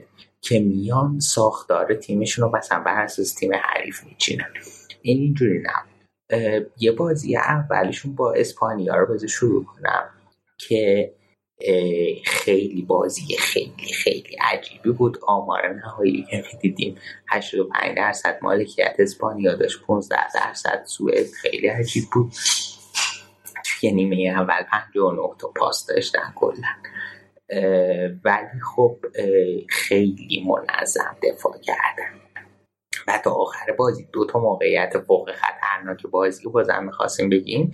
همون دو تا موقعیتی بود که یکیش ایساک از دست داد یکیش هم ایساک پاس داد و بری نتونست اون جلو گل توپا بزنه و خیلی خوب بودن. یعنی عملا مختصر و مفید دفاعشون رو کردن 15 درصد مالکیت داشتن. دو تا بهتر موقعیت بازی مالشون بودن و اسپانیا. حالا درسته که از 17 تا شوتی که داشت ایسچی دو یک داشت و موراتا هم طرف سوئد در اومد یه موقعیت خوب و نظر. ولی خب خوب بود در مجموع. تونستن با شایستگی امتیاز از این بازی بگیرن به خاطر دفاع ساختارمندی که داشتن. من این بازی حس می‌کنم که دفاعشون خوب یعنی فشرده بازی می‌کردن دفاع می‌کردن. ولی بیشتر از اینکه اونها خیلی خوب دفاع کرده باشن من کنم که اسپانیا بود که خیلی خوب از موقعیت هایی که در اختیارش قرار میدن استفاده نمی‌کرد. و نه اینکه موقعیت من از که مثلا شوت بد می‌زدن یا ضربه آخر رو بد می‌زدن. اون به مثلا روی روی کنارهای زمین خیلی توپ زیاد دستشون بود اسپانیا و از اون تعداد نفرات اضافه هم که روی کنارها داشتن استفاده نمی‌کردن. بازی سازیشون مشکل داشت اسپانیا یه مقدار تو بازی اول من اسم کنم ولی یه نکته ای که داره اینه که خیلی ببین تو دفاع خیلی ساختار منظمی دارن ولی دقیقا اون کاری که ترکیه گفتیم انجام نمیده تو ضد حمله هم خیلی خوبن و خطرناکن. اینو هم جلوی اسپانیا نشون دادن که دوتا موقعیت فوق العاده خطرناک داشتن هم جلوی لهستان. موقعیت خطرناکشون رو به وجود و البته نه بازی آخر لهستان. بازی وسط با کی بود؟ اسلوواکی با اس... آره جلوی اسلوواکی هم اینو نشون داد آره جلوی اسلوواکی هم همین کارو کردن برای همین به نظرم بازی آخر به نظرم یکم بازتر شدن حتی به خصوص توی چیز توی نیمه دوم ولی کلا این تو ضد حملات خیلی خطرناکه و برای همین خیلی تیم سختی هن. خیلی تیم سختی هن. از نظر ساختار منظم دفاعی که دارن توی جام جهانی هم اگه یادتون باشه خیلی تیم دفاعی خوبی بودن. آره آره. من هم همش با ایران یعنی حالا ایرانی همش با سوئد مقایسه می‌کردیم تیم آره تو جام جهانی از نظر پرف آره از نظر پرف عمل کرده دفاعی با ایران ایران با سوئد مقایسه تو این گروه لهستان هم بود و واقعا من یکی دوتا بازی شو دیدم. قشنگ این لواندوفسکی اینطوری بود که بیچاره مثلا همش حس می‌کردم دنبال دوربین میگرده بازی هم بازیاش به دوربین خیرشه بگه واقعا. یعنی یکی دو صحنه بود دستشو می آورد بالا هم تیمیه. می‌خواست به لواندوفسکی پاس بده بعد 20 متر اونورتر پاس می‌داد. اصلا یه چیز افتضاحی. یعنی یه جوری من هی می‌دیدم این داره دنبال دوربین میگرده اون جلو بیچار باز با این حال سه تا گل زد. رشاد جون مشکل اینه که لواندوفسکی رسانه نداره. اگه مثل بعضی دیگه بود بعد با حضور آگرو دیماریا و ریکلمه و اینا می‌گفتن این بند خدا تنهاست توی تیم ملی. نمی‌تونه کاری بکنه. آقای بله. لواندوفسکی هم اگه رسانه داشت الان کار می‌کردن که لوا تنهاست توی تیم ملی. ما همه تیکه مسی رو پذیراییم توی رادیو اول متوجه نشدین مستقیم بگیم که تیکه به مسی بود. ولی آقا آقا اینه که میگی این توپی که خراب کرد توی همین بازی آخر جلوی چیز همین کن حرف سوئد. خب؟ خیلی بد این می‌دونی من یاد چی انداخت؟ می‌دونی من یاد کدوم توپایی که خراب کرد انداخت؟ آره یه بازی جلوی رئال بود. یه بازی جلوی رئال بود. اون سال آخر یو پانکس دفعه آخری پانکس کنم نیمه نهایی بود اگه اشتباه نکنم. اینا توی با هر چی موقعیت دستشون اومد لواندوفسکی و مولر زدن توی باقالیا دقیقا من یاد اون بازی افتادم. اینی, اینی که میگی فکر کنم اینجوری بود که مولر زد خورد تو پای لواندوفسکی. یعنی لواندوفسکی دفع کرد موقعیت یا آره اون که موقعیت بود خط بود مولر زد تو پای لواندوفسکی. ولی تو اون بازی به جز اون صحنه هم که میبازم موقعیت اینجوری خراب کرد خود لواندوفسکی. خیلی خوب بودن در مورد مراتا هم بگیم یه عکسی داره مراتا با دوست دخترش جلوی برج ایفل که مثلا اومده خوشمزدگی کنه دماغ دوست دخترش رو گاز گرفته. بعد امروز همه تو توییتر نوشته بودن این لب دوست دخترش رو نمی‌تونه پیدا کنه. انتظار دارید دروازه رو پیدا کنه. بنده خدا تیم اصلا کله کرده. آبزین در اسپانیا می‌خوای حرف بزنی قبلش؟ البته یه نکته راجع به لهستان بگم بدبختا بد شانس هم بودن و هم پیانتک نرسید هم میلیک به این تورنمنت. مصدوم بودن جفتشون. ولی آره. در بنده خدا لواندوفسکی تک و تنها بود. علی جون راجع به راموس چیزی نداری بگی؟ ها اینو می‌خواستم بگم راجع به راموس. سالا ما حرف خواهیم زد در آینده. الان وسط یورو خیلی نمی‌خوام در حرف بزنیم. ولی از راه رفتی جدا شد گفته سکوت کن. پرزبه من گفته سکوت کنم؟ آره. به خود راموس نگفت سکوت کن حرفا رو نزد. به من یادم نوبادی توی مثلا ایران بیا چی بگه حالا راجع به راموس بعدا حرف می‌زنیم. خیلی حرف هست راجع به راموس ولی تیم ملی اسپانیا این تصمیمایی که انریکه میگه اسپانیا مثلا تا تیم خوبی بوده خودش. یعنی بازی خوبی داشته. حالا دوتا مساوی هم که کرد به نظرم توی هر دو تاش به اندازه کافی موقعیت آماده کرده بودن که ببرن و حقشون بود که ببرن. ولی تصمیماش برای من عجیبه. یعنی مثلا توی دوتا بازی اولش به یورنت دفاع راست بازی داده بود. خب یورنت بازی کنه خیلی خوبیه. مورد علاقه من اینه که دیگه الان همه کسایی که رادیو گوش میدن تا اینجا می‌دونن اینا. بعد همه پست هم که بهش بازی میدن خیلی خوب بازی می‌کنه. ولی دیگه لاست دفاع راست بهش بازی نده دیگه. شما دفاع راست دیگه یه که می‌تونی بازی بدی. می‌تونه سالا تو این بازی آخر باز پیلیکو بازی داد. به آدم تراوره می‌تونست بازی بده که به عنوان دفاع راست اصلا دعوتش کرد به تیم ملی توی این بازی آخرم که بالاخره اووردش توی زمین به عنوان یار تعویضی یک دفاع راست بازی کرد. و یورنت هم میگم توی دفاع راست بعد بازی نکرد خوب بازی کرد من نمی‌تونم ایراد بگیرم ولی عجیب بود برام. یا مثلا خط هافبک اسپانیا توی هر سه تا این بازی ها خوب بوده. موقعیت های به نسبت خوبی آماده کرده نبض بازی تو دست داشته ولی به تییاگو بازی نمیده. و عجیبه برای من خیلی که بهترین هافبک اسپانیا رو اگه بخوای در نظر بگیری تییاگوه اما بهش بازی نمیده است بعد مشکل داره با تییاگو انگار. یا توی وینگراش انتخابی که واسه وینگر کنه. توی اون بازی اول به مورنو باز نداده بود. بعد مورنو بهترین گلزن اسپانیا این فصل بوده. سی تا گل زده تو طول فصل. بعد به جاش به موراتا به عنوان مهاجم نوک بازی داده. توی وینگر راست هم به فران تورس بازی داده. خب موراتا فصل خیلی خوبی نمیام فصل بعدی داشت ولی فصل خیلی خوبی هم نداشت. از طرف فران تورس هم که توی سیتی واقعا فصل خوبی نداشت. خیلی بیشتر روی نیمکت بود تا اینکه بهش بازی برسه. خب می‌تونست به مورنو بازی بده جای یکی از این دوتا. توی بازی دو مورنو رو برد به جای فران تورس خب اون تصمیم خوبی بود. توی وینگر چپ به اولمو بازی داد دوتا بازی اول که اونم برای من خیلی عجیب بود. من مثلا دوست داشتم اویارزاوال بازی کنه. جز سه تا نفر جلوی زمین. من زمان اویارزاوال بازی کنه. که لیاقت شده داره که بازی کنه توی تیم ملی اسپانیا. ولی به دنی اولمو اعتماد می‌کرد. بازی ببین اولمو بازی کنه خوبیه ولی چیز نیست. بازیکن مناسب این تیم ملی اسپانیا نیست به نظر من. من مشکلم با اولمو اینه یعنی توی این دوتا بازی هم که بازی کرد به نظر شما باز خوبی داشت؟ به نظر تو خوب بازی کرد؟ من به نظرم off بود. با بقیه بازیکن چیز نبود. روی یه فرکانس نبود. آره. ولی خب خیلی نه خیلی بد بود. نه خیلی خوب بود.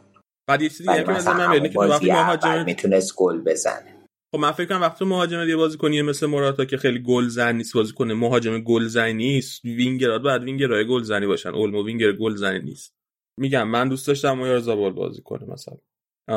اگه قرار موراتا به عنوان مهاجم نوک بازی کنه. بازی آخرم که دوباره بعد سارا بیارا رو توی زمین. سارا بیا هم خب خوب بازی کرد جلو اسلواکی خیلی ولی بازم میگم انتخاب من نبود. بازی کنه که توی ترکیب می‌ذاره عجیبه واسه من. فقط چیزی که خیلی من واقعا خوب کار کرده اینکه به پدری بازی داده. هر سه تا بازی به پدری بازی داده و پدری هر سه تا بازی فوق العاده بود. چه پاسی داد این بازی؟ آره پاسی که از بالای دفاع کرد. آره چیپ انداخت. خیلی عالیه. پدری فوق العاده است واقعا. و این بازی کن آخری رو بعد بریم ببینیم کل این فصل چند دقیقه بازی کرده. خیلی بازی کرده. امیدوارم یه جوری بشه که تو طول فصل واسه بارسا نتونه بازی کنه. مصدوم شه آخر یورو. نه اینجوری نگیم ولی نتونه بازی کنه. نتونه بازی کنه با مصدوم. شه تفاوتش توضیح میدی؟ نمی‌دونم مثلا زده شه یه ذره از بازی درست. مشکل روحی پیدا کن مشکل ای بابا چرا انقدر بد می‌ذارید بحث می‌کنید؟ نخواد نتونه بازی نخواد بازی کن از فوتبال کناره گیری کن دلش بگیره. دلش مثلا بگیره دلش تنگ شه. واسه خونه خانواده درست. حالا اسپانیا تو مرحله گروهی بیشترین آمار مالکیت توپ داشته با 68 ممیز 7 درصد. بعد اون آلمان با 61 درصد. رشد این لونه اینا آمار رو پیدا کردی از بابا سایت خود یوفا از زیبایی های آقای مراتم این که اسپانیا بالاترین اکسجی داره بعد از هلند. ولی گلزنی اینطوری. چند تا توپ مراتا خراب کرد؟ یه دونه اون بعد ریباند پنالتی بود که خراب کرد که خیلی بد بود. و یه پنالتی هم که همین بازی یه پنالتی هم این باز راست زیاد. دیگه چی می‌خوای دیگه؟ این پنالتی که گفتی الان اسپانیا 5 تا پنالتی پشت سر هم بار تاریخشه که 5 تا پنالتی پشت سر هم از دست میده. و بعد این خیلی آمار خیلی بدیه ولی آمار پشم ریزون برگ ریزون من دیدم. ببخشید گفتم پشم ریزون. یا آمار برگ ریزون من دیدم. از کل پنالتی هایی که تا حالا توی یوروهای تاریخ از دست رفته و بازیکن خراب کردن. فکر کنید سهم اسپانیا چند درصده؟ 12 درصد. 27 درصد کل پنالتی تاریخ اسپانیا خراب کرد. 27 یعنی بیشتر از یک چهارم. من واقعا هنوز مطمئن نیستم این آمار درست باشه. اینقدر عجیبه. اینا این چیز کار کرده دیموند کوریگن اتلتیک کار کرده از همینا میره. بعد ببین اینا دو تا بازی اول مجموع اکسیشون پنج و خورده ای بوده ولی یه گل زدن. آره. بازی آخر سه و خورده بود پنج تا زدن ولی 27 درصد. خیلیه ها. خیلی خیلی یعنی وحشتناکه اون 12 هم که تو گفتی خیلیه. ولی آره من دوازده مثلا به خیالم تو میدم که بابا دیگه ده درصد پنالتی کل یورو ها رو یه تیم خراب کرده باشه. خیلی 27 درصد اصلا.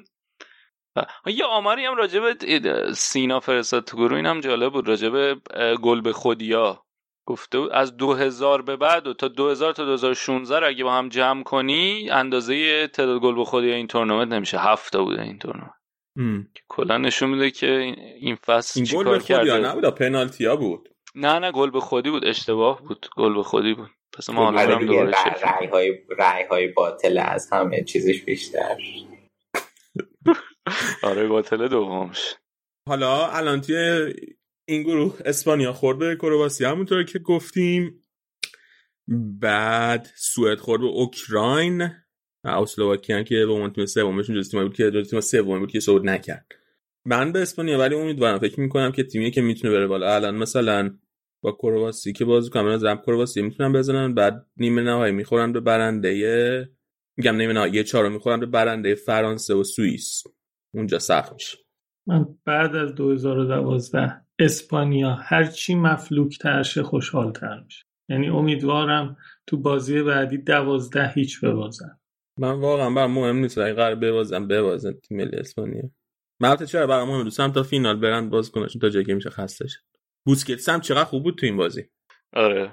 از کرونا تازه برگشت و بوسکتس خیلی جون فقط بازی. براش علی جون فقط براش مهمه بازیکنای رئال جام جهانی ببرن که بعد بیاد توی اپیزودای توی فصل خشتک همه رو پاره کنه بگه بازیکن قهرمان جهان قهرمان اروپا قهرمان نمی‌دونم چی.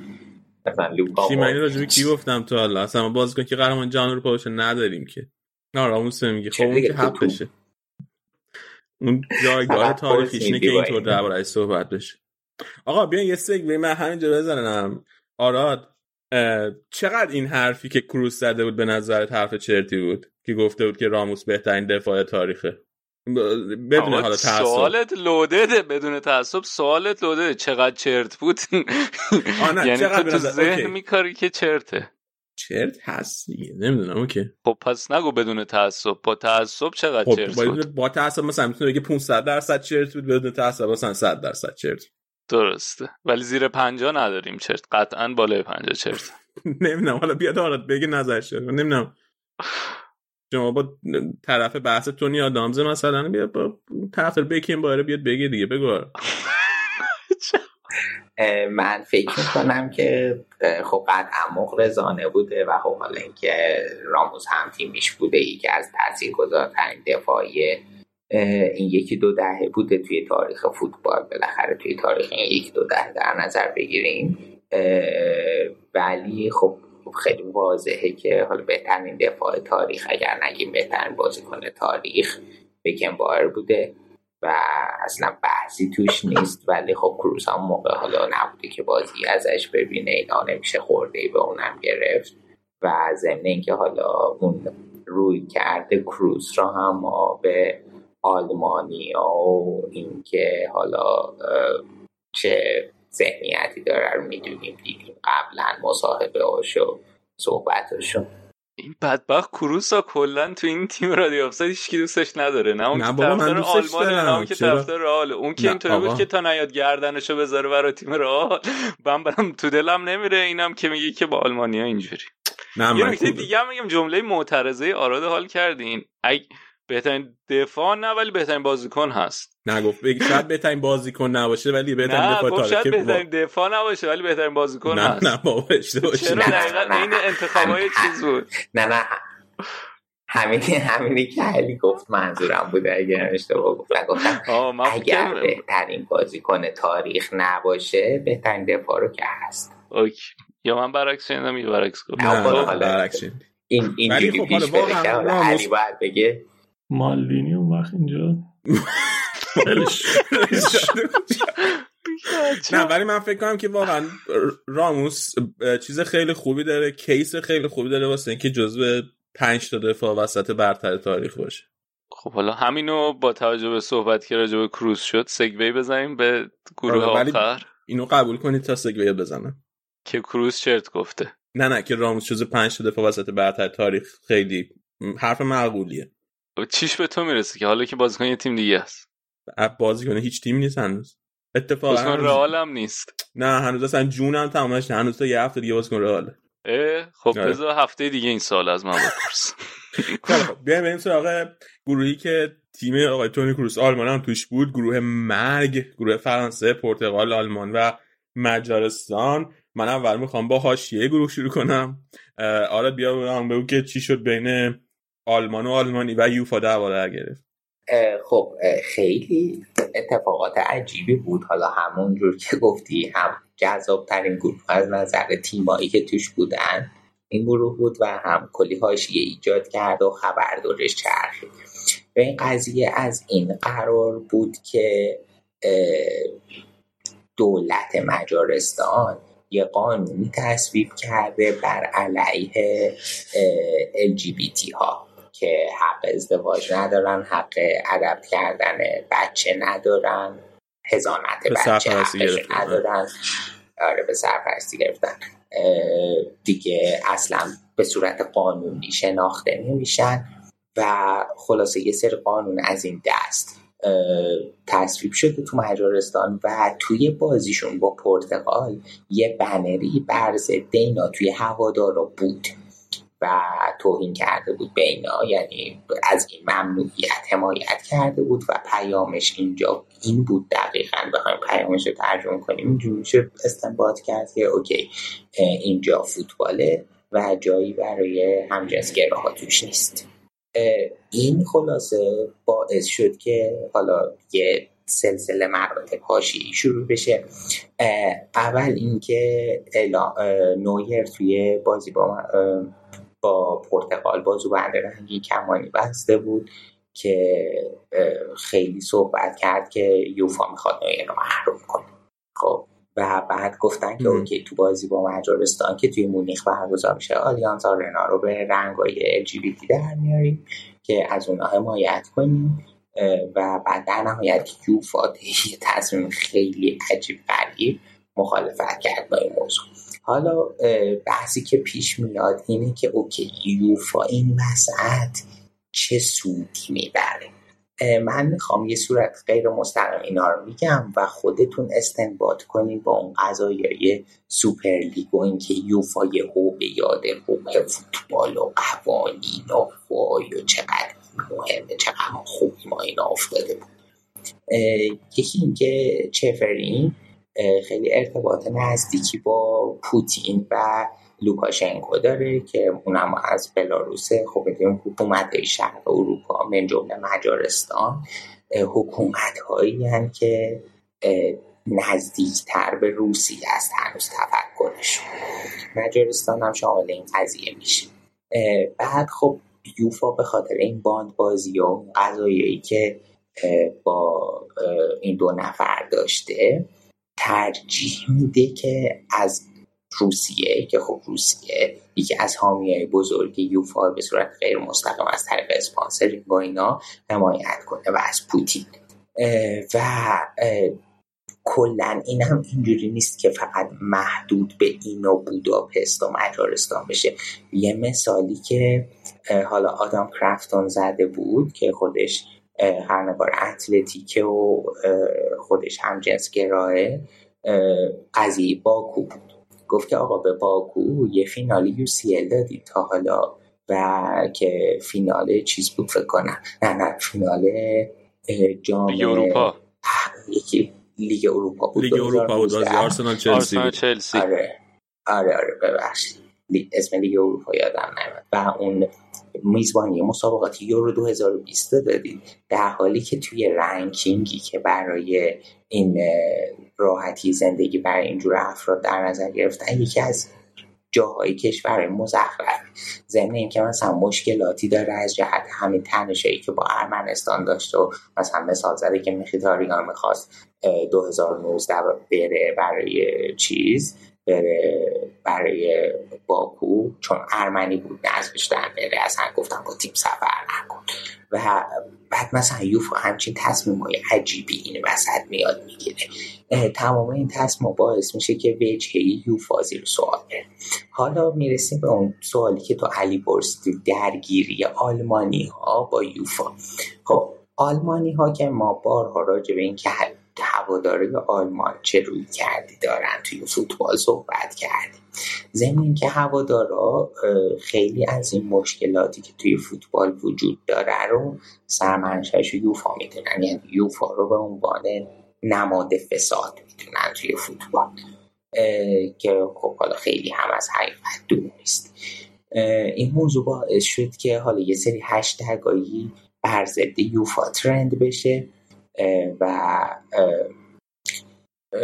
آره خب گفتن که همه ورزشگاهی آلمان هم اعلام کردن که اوکی حالی که اجازه نمیدیم آلیانس آرنا رنگی بشه. ما میایم تمام در حین بازی تمام ورزشگاه نور پردازی به این نحو می‌کنیم. من عکسشم که اومده بود دیدم همه ورزشگاه مرسدس بنز آرنای شتوتگارت بود وستفالن بود ورزشگاه کامرس بانک آرنایا که مال آینتراخته بود.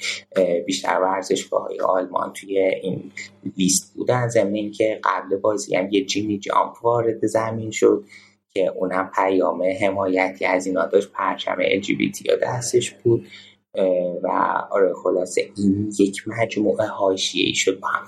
یه نکته جالبم که من حالا بگم اگه که بحث و چیزی داره ادامه بده اینکه یوفا هم آخرین چیزی که الان من می‌بینم سوار باد شده عقب نمونده و عکس اکانت توییترش رو رنگی کرده. ولی خب آره دقیقا عکس اکانت رو چقدر رنگ داره. دقیقا عکس اکانت توییترش رنگی کرده ولی با این همه توی پیامی که منتشر کرده بازم به این اشاره کرده که از نظر یوفا این پیامی که آلمانی هم خواستن بفرستن پیام سیاسی بوده و پیام سیاسی توی فوتبال جای نداره. من حالا این چیزی که گفتی خیلی نکته خوبیه. یه دو تا چیز من می‌خوام اضافه کنم. یکی اینکه علاوه بر بحث sponsoring ی که گفتی یوفا و فیفا کلا هر دوشون. اینا هیچ کدوم نمی‌تونن خواسته های کشورهای صاحب فوتبال رو هیچ وقت برآورده کنن. بنابراین هیچ وقت هم به سمت اینکه دنبال این باشن که رضایت اینا رو جلب کنن نمیرن. رئیس یوفا رئیس فیفا نیازی به رأی آلمان نداره نیازی به رأی ایتالیا اسپانیا انگلیس نداره. نیاز به رأی کشورهای کوچیک‌تر داره کوچیک‌تر که میگم از نظر اینکه چقدر فوتبال توشون پیشرفته است دارم میگم. و بنابراین همیشه دنبال اینه که رأی اینجور کشورها رو به خودش جلب کنه. بنابراین رأی آذربایجان مهمه برای رئیس یوفا رأی مجارستان مهمه رأی فلان کشور توی اروپای شرقی مهمه رأی این کشورهای کوچیک کوچیک برش مهمتره که اینا رو جلب کنن که بتونن به ریاست خودشون ادامه بدن. این یه نکته. حالا یعنی بحث اسپانسرینگ و ارتباط با پوتین و روسیه هم که بذاریم کنار اصلا رأی این کشور کوچیک براشون مهم نکته بعدی من یه توییت هم دربارش خودم با اکانت خودم زدم. در موقعی که داشتیم درباره سوپر لیگ هم حرف می‌زدیم من گفتم و این خیلی به نظر من به شخص موضوع مهمیه. یوفا فیفا باید تصمیم بگیرن که می‌خوان توی فوتبال چی کاره باشن. می‌خوان قانون گذار باشن می‌خوان مجری قانون باشن می‌خوان نهاد قضایی فوتبال باشن یا می‌خوان یکی از طرفایی باشن که از فوتبال سود می‌بره. کدوم اینا می‌خوان باشن؟ الان توی همین مورد مسئله که با مجارستان و آلمان پیدا کردن و مسئله حمایت از LGBT همین مورد کاملا مشکل نشون میده. یک قانونی گذاشتن خود یوفا و فیفا یک قانونی گذاشتن که وجود نمادهای سیاسی توی فوتبال غیر قانونیه خب اوکی به عنوان قانون گذار اومدن این قانون گذاشتن. بعد خود یوفا اومده دوباره به عنوان مجری قانون تفسیر کرده که اگر ورزشگاه آلیانز آرنا چراغاش به رنگ پرچم ال در بیاد این یه نماد سیاسیه. یعنی پس الان یه مشکل شد یه مشکل به وجود اومد. هم خودشون قانون گذاشتن هم خودشون مجری قانونن. حالا مشکل بعدی. آلمان ها شاکی شدن که آقا این به نظر ما یک مسئله سیاسی نیست و یک نماد سیاسی نیست. می‌خوان شکایت کنن. به کی باید شکایت کنن؟ دوباره به خود یوفا باید شکایت کنن. یعنی دوباره نهاد قضایی خود یوفا. بعد این شد پس دوتا مشکل؟ مشکل بعدی چرا یوفا این تصمیمات رو می‌گیره؟ به خاطر اینکه سود مالی داره توی این قضیه. یعنی سود مالی می‌بره و سود و, و قدرت بهش میده اینکه این تصمیم بر ضد خواسته حالا توی این مورد آلمان رو بگیره. در که اگه فقط یکی از این نقشه رو داشت فقط یکی از این نقشه داشت یا فقط قانون گذار بود یا فقط مجری قانون بود یا فقط نهاد قضایی بود یا اینکه یکی از طرفینی که سود می‌بره این مسئله به وجود نمیمد یه قانونی بود یکی گذاشته بود یکی دیگه داشت اجرا می‌کرد یکی دیگه داشت قضاوت می‌کرد که آیا اجرا درست بوده یا نبوده و اینقدر اختلاف نظر پیش نمیمد که کی داره درست میگه کی داره درست نمیگه. اما یوفا فیفا همه قدرت برای خودشون ضبط کردن و این مشکلات هم به وجود میاره. این حرفیه که من می‌خواستم بزنم. ببین یکم هم دوباره من فکر کنم بحث استاندارد دوگانه می‌تونه پیش بیاد. یه مثال واضحش که من الان می‌تونم بزنم. بحث دخالت سیاست تو فوتباله خب چطور شد که مثلا این الان سیاسی حساب میشه ولی اون که پوتین زنگ بزنه بگه سوپر لیگ بعد سیاسی نیست؟ من اینو نمی‌تونم دقیقا چون که میگم که خودشون کسایی که تفسیر می‌کنن که چی سیاسیه چی سیاسی نیست این مشکل به وجود میاره دیگه. بیایم بریم درباره بازی حرف بزنیم. مرتضی بیا با فرانسه شروع کنیم. تورنمنت فرانسه خوب بوده تا اینجا به نظرت؟ راضی بودی؟ با تورنمنت فرانسه هم با حاشیه شروع شد دعوای بین امباپه و ژیرو که توی بازی دوستانه فکر کنم جلوی بلغارستان بود بعد ژیرو اومده بود مسابقه کرده بود که آره من دیگه تا یه حدی می‌تونم فرار کنم وقتی من پاس نمیدن چیکار باید بکنم؟ که مستقیم و که انقدر یعنی امباپه عصبانی شده بود از این که می‌خواسته یه کنفرانس خبری بذاره. مخصوص این بره این جواب اینو بده که بعد حالا دیگه دشام پادر میونی می‌کنه و جداشو می‌کنه. و خب ژیرو تو تیم ملی الان خیلی و این خیلی عجیب از ژیرو اینو می‌بینیم به خاطر اینکه خیلی بازیکنیه که خیلی اعتراض اینا نمی‌کنه دیگه. تو چلسی هم دیدیم دو فصل بازیکن ثابت نیست روی نیمکت بهش بازی میدن ولی بازیشو می‌کنه. وقتایی هم که هست زمانی که لازم باشه تاثیرگذاریشو داره. ولی یه نکته که داره اینه که تو تیم ملی می‌خواد به رکورد گلزنی برسه. رکورد تعداد گل ملی و آنری داره و ژیرو دیگه کم کم ساعت شنیش برعکس شده داره دونای آخرش میریزه و الان هم که بنزما رو دوباره دعوت کرده دشام خیلی هم موقعیت گیرش نمیاد. نمی‌دونم فکر کنم 6 7 گل هم خود دقیق نمی‌دونم. ولی خیلی نزدیکه به رکورد گلای ملی. که خب با این بحث شروع شد. فکر یه مقدارش هم از عصبانیت ژیرو بوده از برگشتن بنزما به تیم ملی؟ چون آره دیگه خیلی الان هم که بنزما اومده دیگه بهش بازی نمی‌رسه اصلا و خب اصلا کلا شانسش برای اینکه بتونه به اون رکورد برسه کم شده و شاید اصلا یه دلیلی که حالا خیلی هم صحبتی نمی‌کرد تو چلسی این بود که نیم نگاهی هم به تیم ملی داشت ولی حالا همه اینا به هم خورد دیگه با اومدن بنزما. ببین آنچنان خوب نبودن دیگه. فوق العاده نبودن بعدم نبودن. به خصوص حالا این بازی آخر دوباره برگشته بود به اون 4 2 3 که لاپسایدد یا کجش که 4 2 3 تو سمت راست تولیسو رو گذاشته بود. سمت چپ امباپه بازیکنیه که رو به جلو میره. بعد امباپه هرناندز و کانته تو سمت چپ با هم دیگه سعی می‌کردن مثلث تشکیل بدن. توی سمت راست پوگبا بود و این بازی کونده رو از اول گذاشته بود دفاع راست که اینم خیلی عجیب بود کونده. حالا خیلی تجربه بازی ملی هم نداره. از اولم گذاشت توی پستی که خیلی پست چیزش نیست. بیشتر به خاطر اینکه پاوار کارت زرد داره و نمی‌خواست ریسک بکنه پاوار. از اون طرف پوگبا و کونده بودن که با هم دیگه کار می‌کردن و حالا مثلا واران هم اضافه می‌شد و کمک می‌کرد توی اون مثلث. تو سمت چپ هم اون یکی دفاع کیم بمپه اضافه می‌شد به اون مثلث ها تولیسو هم حالا تو سمت راست کمک می‌کرد به اون کارهای ترکیبی. گریزمان بیشتر تو وسط زمین بود سعی می‌کرد که فضا ایجاد کنه. گفتم سمت چپ امباپه ببخشید امباپه امباپه و بنزما رو به جلو بودن تو سمت چپ مثلث بین دفاع وسط سمت چپ فولبک چپ و کانته بود. که اینطوری امباپه و بنزما رو به جلو حرکت می‌کردن. گریزمان میومد عقبتر که فضا ایجاد کنه خب امباپه دیدیم که تو بازی های ملی به تو بازی باشگاهی سمت راست خیلی جواب داده و تجربه مثبتی هم داشته. اینکه حالا اصرار داره به اینکه بیارتش سمت چپ اونور استفادهش بکنه بعد از اون طرف کانت هم کشیده میشه به اون سمت چپ و وسط خط دفاعی بیشتر میفته دست پوگبا و کار دفاعی وسط خط دفاعی باید با پوگبا باشه شاید خیلی مطلوب نباشه. خیلی خوب نیستن. یعنی این که شما سعی کنی که بکشی عقب گریزمان و فضای جاد شه. حالا روی فرار امباپه. تازه بنزما هم نیمه اول خیلی فرار نمی‌کرد. پاس بلند بخوای بندازی که برسه به امباپه.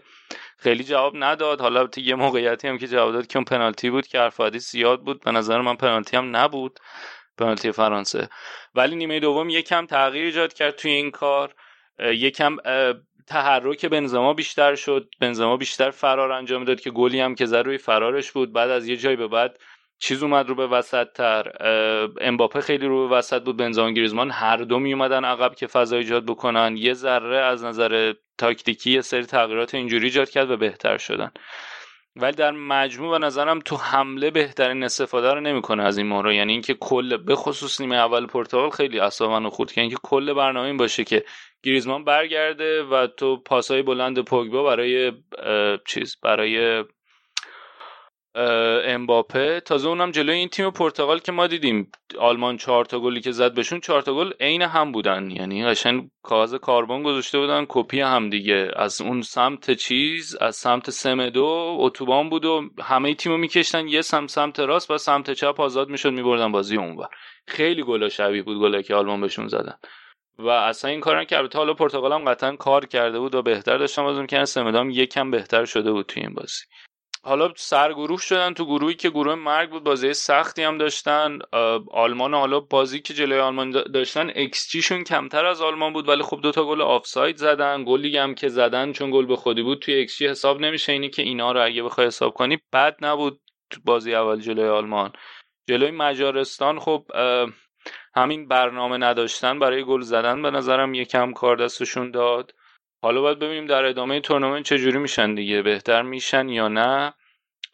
یه نکته دیگه هم که داشت یه نکته عجیب دیگه که این بازی با پرتغال داشت این بود که دینیه رو اوورد جای چیز؟ دین یا دینیه رو اوورد جای جای هرناندز؟ چون هرناندز کارت گرفته بود نمی‌خواست ریس بکنه. بعد دینیه 5 6 دقیقه بازی کرد نیمه دوم مصدوم شد. به نظر مثل دیگه کلا تورنمنتش رفت رو هوا. و رابیو رو جاش بود و رابیو رو پست دفاع چپ نگرد مثلا من یه لحظه فکر می‌خواد سه دفاع کنه. رابیو رو گذاشت پست دفاع چپ کامل. و اون بنده خدا دوبوا که هم می‌تونه فولبک راست بازی کنه هم فولبک چپ کلا نبود تو ترکیب. اون محافظه کاریشو داره دشان و خب این یه سری این هاشیایی هم که ایجاد شد. یکم من نگران بودم که شاید از اون انسجام تیمی کم کرده باشه و نمی‌تونم با اطمینان صد درصد بگم می‌تونن برن برای قهرمانی ولی okay بودن. فوق العاده نبودن okay بودن در مجموع. مسیرشون ولی اون سمتی که افتادن سخت شد تو بازی حذفی. بریم یکم در آلمان حرف بزنیم. حالا تا آراد آراد الان قطع شد تا قبل اینکه در آلمان حرف بزنیم که در پرتغال حرف بزنیم. پرتغال چطور نورسه پرتغال ببین خیلی تیم پرمهره بعد نکته که داره باز گذاشته بود رونیم کرد دیگه. آره و مسابقه چیزم گوش دادی؟ تا با تاک سپورت جزء مسابقه کرده بود؟ کدوم قسمتشه؟ گفته بود که برونو رو بهش انتقاد کرده و گفته بود مایه نمی‌ذاره به اندازه کافی برای آره. تیم ملی. آره اینم آره. جالب بود. خیلی تیم جالبی دیگه. اون 4 3 هم که میچینه اون ستای جلو خیلی وحشتناک خوبن. برناردو سیلوا راست جوتا چپ رونالدو وسط. از نظر مهره خیلی تیم خوبی هن ولی خب فراز و نشیب زیاد داشتن دیگه. یه تیکه مثلا تو بازی با آلمان در حالی که اون 17 18 دقیقه اول تحت فشار بودن یه ضد حمله تند و تیز خیلی خوب زدن. خیلی خوب که اون استارت عجیب غریب رونالدو هم بود. یکی چلو افتادن ولی بعدش دیگه آنچنان خوب نبودن به خصوص تو ساختار دفاعی که حالا یه سری تعویض کرد که سعی کرد جلوی این بازی آلمان رو بگیره که اینقدر راحت دفاعشون رو باز می‌کردن. ولی کار نتونست بکنه تو بازی با فرانسه امروز. اونقدر ضد عملاتشون فوقالعاده نبود. جلوی مجارستان بازی متوسطی انجام دادن. سه هیچ تونستن ببرن. میگم بازم خیلی شبیه فرانسه دیگه. آنچنان فوق بازی نمی‌کنن. سعی می‌کنن که بازی ها رو نگه دارن و برن جلو. حالا با توجه به اتفاقی هم که یوروی قبلی افتاد. نمی‌تونیم کامل کنارشون بذاریم به عنوان مدعی. لازم نیست که حتما تو برین و امتیاز بگیری همه بازی ها رو پر گل ببری برای قهرمانی. رونالدو هم که به رکورد علی دایی هم رسید. او آره راست. رونالدو رسید به رکورد علی دایی. 109 گل شدن هر دو تاش. آره. خب ما آرادو به خاطر مشکلات اینترنت از دست داریم در مسافرت نتونست اینترنت خوش برای آلمان حفظ کنه. شاید هم کلا نمی‌خواد در آلمان صحبت کنه. و داره خالی میبنده واسه ما. ولی بیاین در آلمان هم حرف بزنیم. آلمان نتیجه خوبی نگرفت. بس. ولی و دوم شد. ولی به اون بدی هم که من فکر می‌کردم نبود. یعنی به نظرم هم توی بازی فرانسه بازی okay داشت هم جلوی پرتغال بازی okay داشت. تو چی فکر کنی ببین آلمان هم جز اون تیمایی بود که دقیقه 90 بالاخره برگشت. لوف که آخه تا دم تورنمنت معلوم نبود چیکار می‌خواد بکنه. 4 3 بین 4 3 3 4 سال در نهایت تصمیم گرفت همون 3 4 رو بذاره. بعد این بازیکن آتالانتا کیه؟ فول وینگ بک شب می‌زنه گوزنس. اون خیلی خوب بود به خصوص اون بازی جلوی آلمان. خب خودش اومد بگو دیگه. پرتغال. پرتغال ببخشید. بگو خود برگشت. من اصلا نمی‌تونم آره ببخشید من نتم خیلی در به داغونه. اینجا چند بار بعد شدم اومدم. آره ببین اون گوزنس که خیلی عالی بود. کلا تیم ولی حالا همونجور که مرسزا گفت هیچ برنامه مشخصی نداره. و لو هم اون touch ش و اون جادوشو از دست داده توی تیم ملی. دیگه مثلا هر کاری که می‌کرده الان دیگه از 2018 به بعد شروع کرده تاکتیک های دیگر رو مثلا کپی می‌کنه یا مثلا سعی می‌کنه یه کارای عجیب غریبی بکنه که حالا مثلا این ور اون ور دیده. که هیچ کدوم عملا دیدیم جواب نداده مثلا این تاکتیک سه دفاعه رو واقعا نمی‌دونم چجوری از کجا در آورده چیز کنه. و مثلا حالا هیچ جای دنیا تو تاکتیک سه دفاعه تعویض که می‌کنن بهترین گلزن نوکشون که مثلا فولاند باشه نمیارن جای گوزنس تو زمین و بعد واقعا فولاند اون پست بازی کنه نه اینکه تاکتیک رو عوض کنن. خلاصه که لو خیلی الان داره هرس میده از این جهت و تیم هم توی زمین سردرگمه بازی پرتغال از این جهت بازی عجیبی بود که بازی بود که تیم توی سردرگم نبود. یعنی قشنگ پلان داشتن همونجوری که مرتضی اشاره کرد یا ما این کارو می‌کنیم اینجوری گل می‌زنیم. ولی بازی با مجارستان فاجعه بودن. یعنی فاجعه بودن. گل زدن بعد ببین تیم اینقدر به هم ریخته است که همون توپ که مجارستان کاشته وسط زمین با چهار تا پاس رسیدن جلوی دروازه آلمان یه گل دادن که اونور معلوم نبود سانه و نویر و هوملز ستایی دور این بازیکن مجارستان چی کار می‌کردن دقیقا؟ چی می‌خواستن؟ مثلا دنبال مرغ میگشتن. خب توپ یه جای دیگه بود. و واقعا خیلی بد بودن از این جهت. توی این بازی اصلا ببین یه بحثی که هست اینه که تو بتونی موقعیتی ایجاد کنی که حالا بتونی مثلا فشار بیاری گل بزنی. و صحنه ای که برای من ناراحت کننده ترین صحنه بازی بود اونجایی بود که وقتی دو دو شده بودن داشتن تو وقتی تلف شده وقت کشی می‌کردن. یعنی وقت کشی که نه مثلا پاس می‌دادن و هم کرنر می‌گرفتن که وقت بازی بره.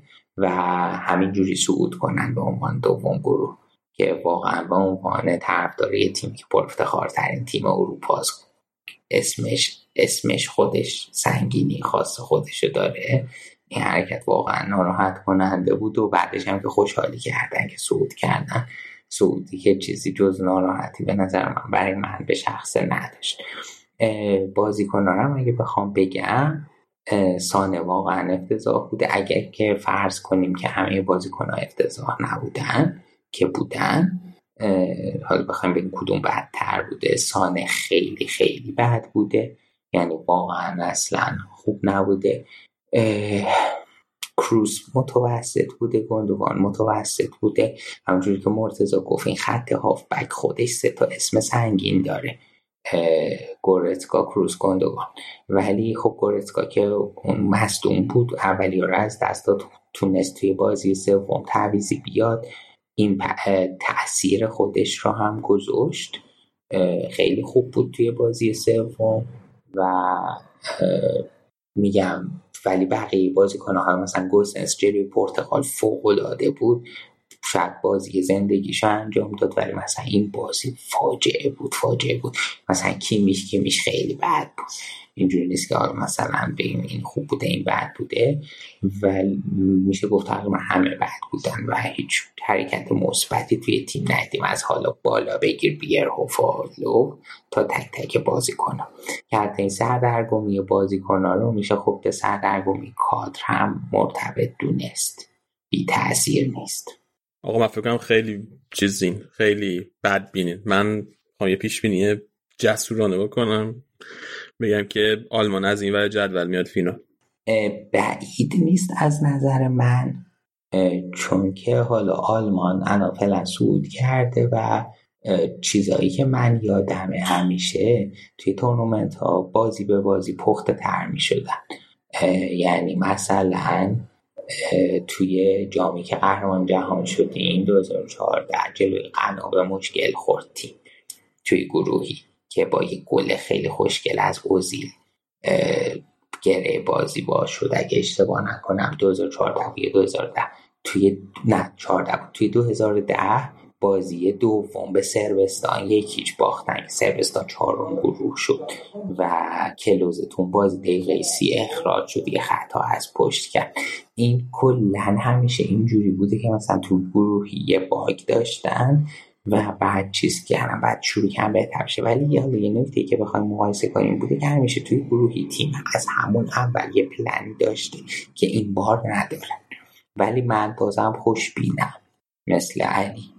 من فکرم چون که روی الان با انگلیس بازی دارن بعد بعد اگر ببرن انگلیس رو می‌خورن به برنده اوکراین سوئد بعدم توی نیمه نهایی احتمالا می‌خورن به هلند اگر ببرن. خب حالا بیاید دونه از رشاد شروع کنیم. رشاد فینال بین کدوم کدوم دو تا تیمه به نظرت؟ فینال از اون ور که ایتالیا میاد بالا از این ورم هلند. هلند میاد ایتالیا هلند. مرتضی تو چی میگی؟ هلند فرانسه. هلند فرانسه؟ رشاد چه نوچی آره توش فکر کنی ایتالیا آلمان. ایتالیا آلمان؟ من فکر می‌کنم که آلمان فرانسه. او آلمان فرانسه. آره. خب خیلی جالب شد دیگه. دوتا آلمان داشتیم دوتا هلند از این ور دوتا فرانسه دوتا ایتالیا. از اون و بقیه تیما رو هم هم هم هویچ حساب خب آخه. مثلا نمی‌دونم مثلا از اسپانیا هم تیم خوبی بوده ولی مشکل گل زنگ داره واقعا. نمی‌دونم چجوری می‌خوان مشکلش حل کنن. بعد کرواسی هم که مالی نبوده. بلژیک و پرتغال هم نه من هم فکر کنم ایتالیا و آلمانی که گفتم. میگم فرانسه و آلمانی که گفتم خب. فرانسه رو در هم میکوبیم. خب حالا فعلا بکوبید اول در هم. تا نیمه نهایی نمی‌خوریم با هم نه؟ نه تا نیمه نهایی نمی‌خوریم خیلی دست همه در نکنه دست هر تا شما در نکنه که اومدین. دست شما که تا اینجا گوش دادین درد نکنه. دمتون گرم. اگر به YouTube subscribe نکردین حتما بکنید. و اینکه ما دوباره بعد از تمام شدن بازی یه اپیزودی درباره یورو خواهیم داد. بعد از فینال اپیزود بعدی خدا نگهدار.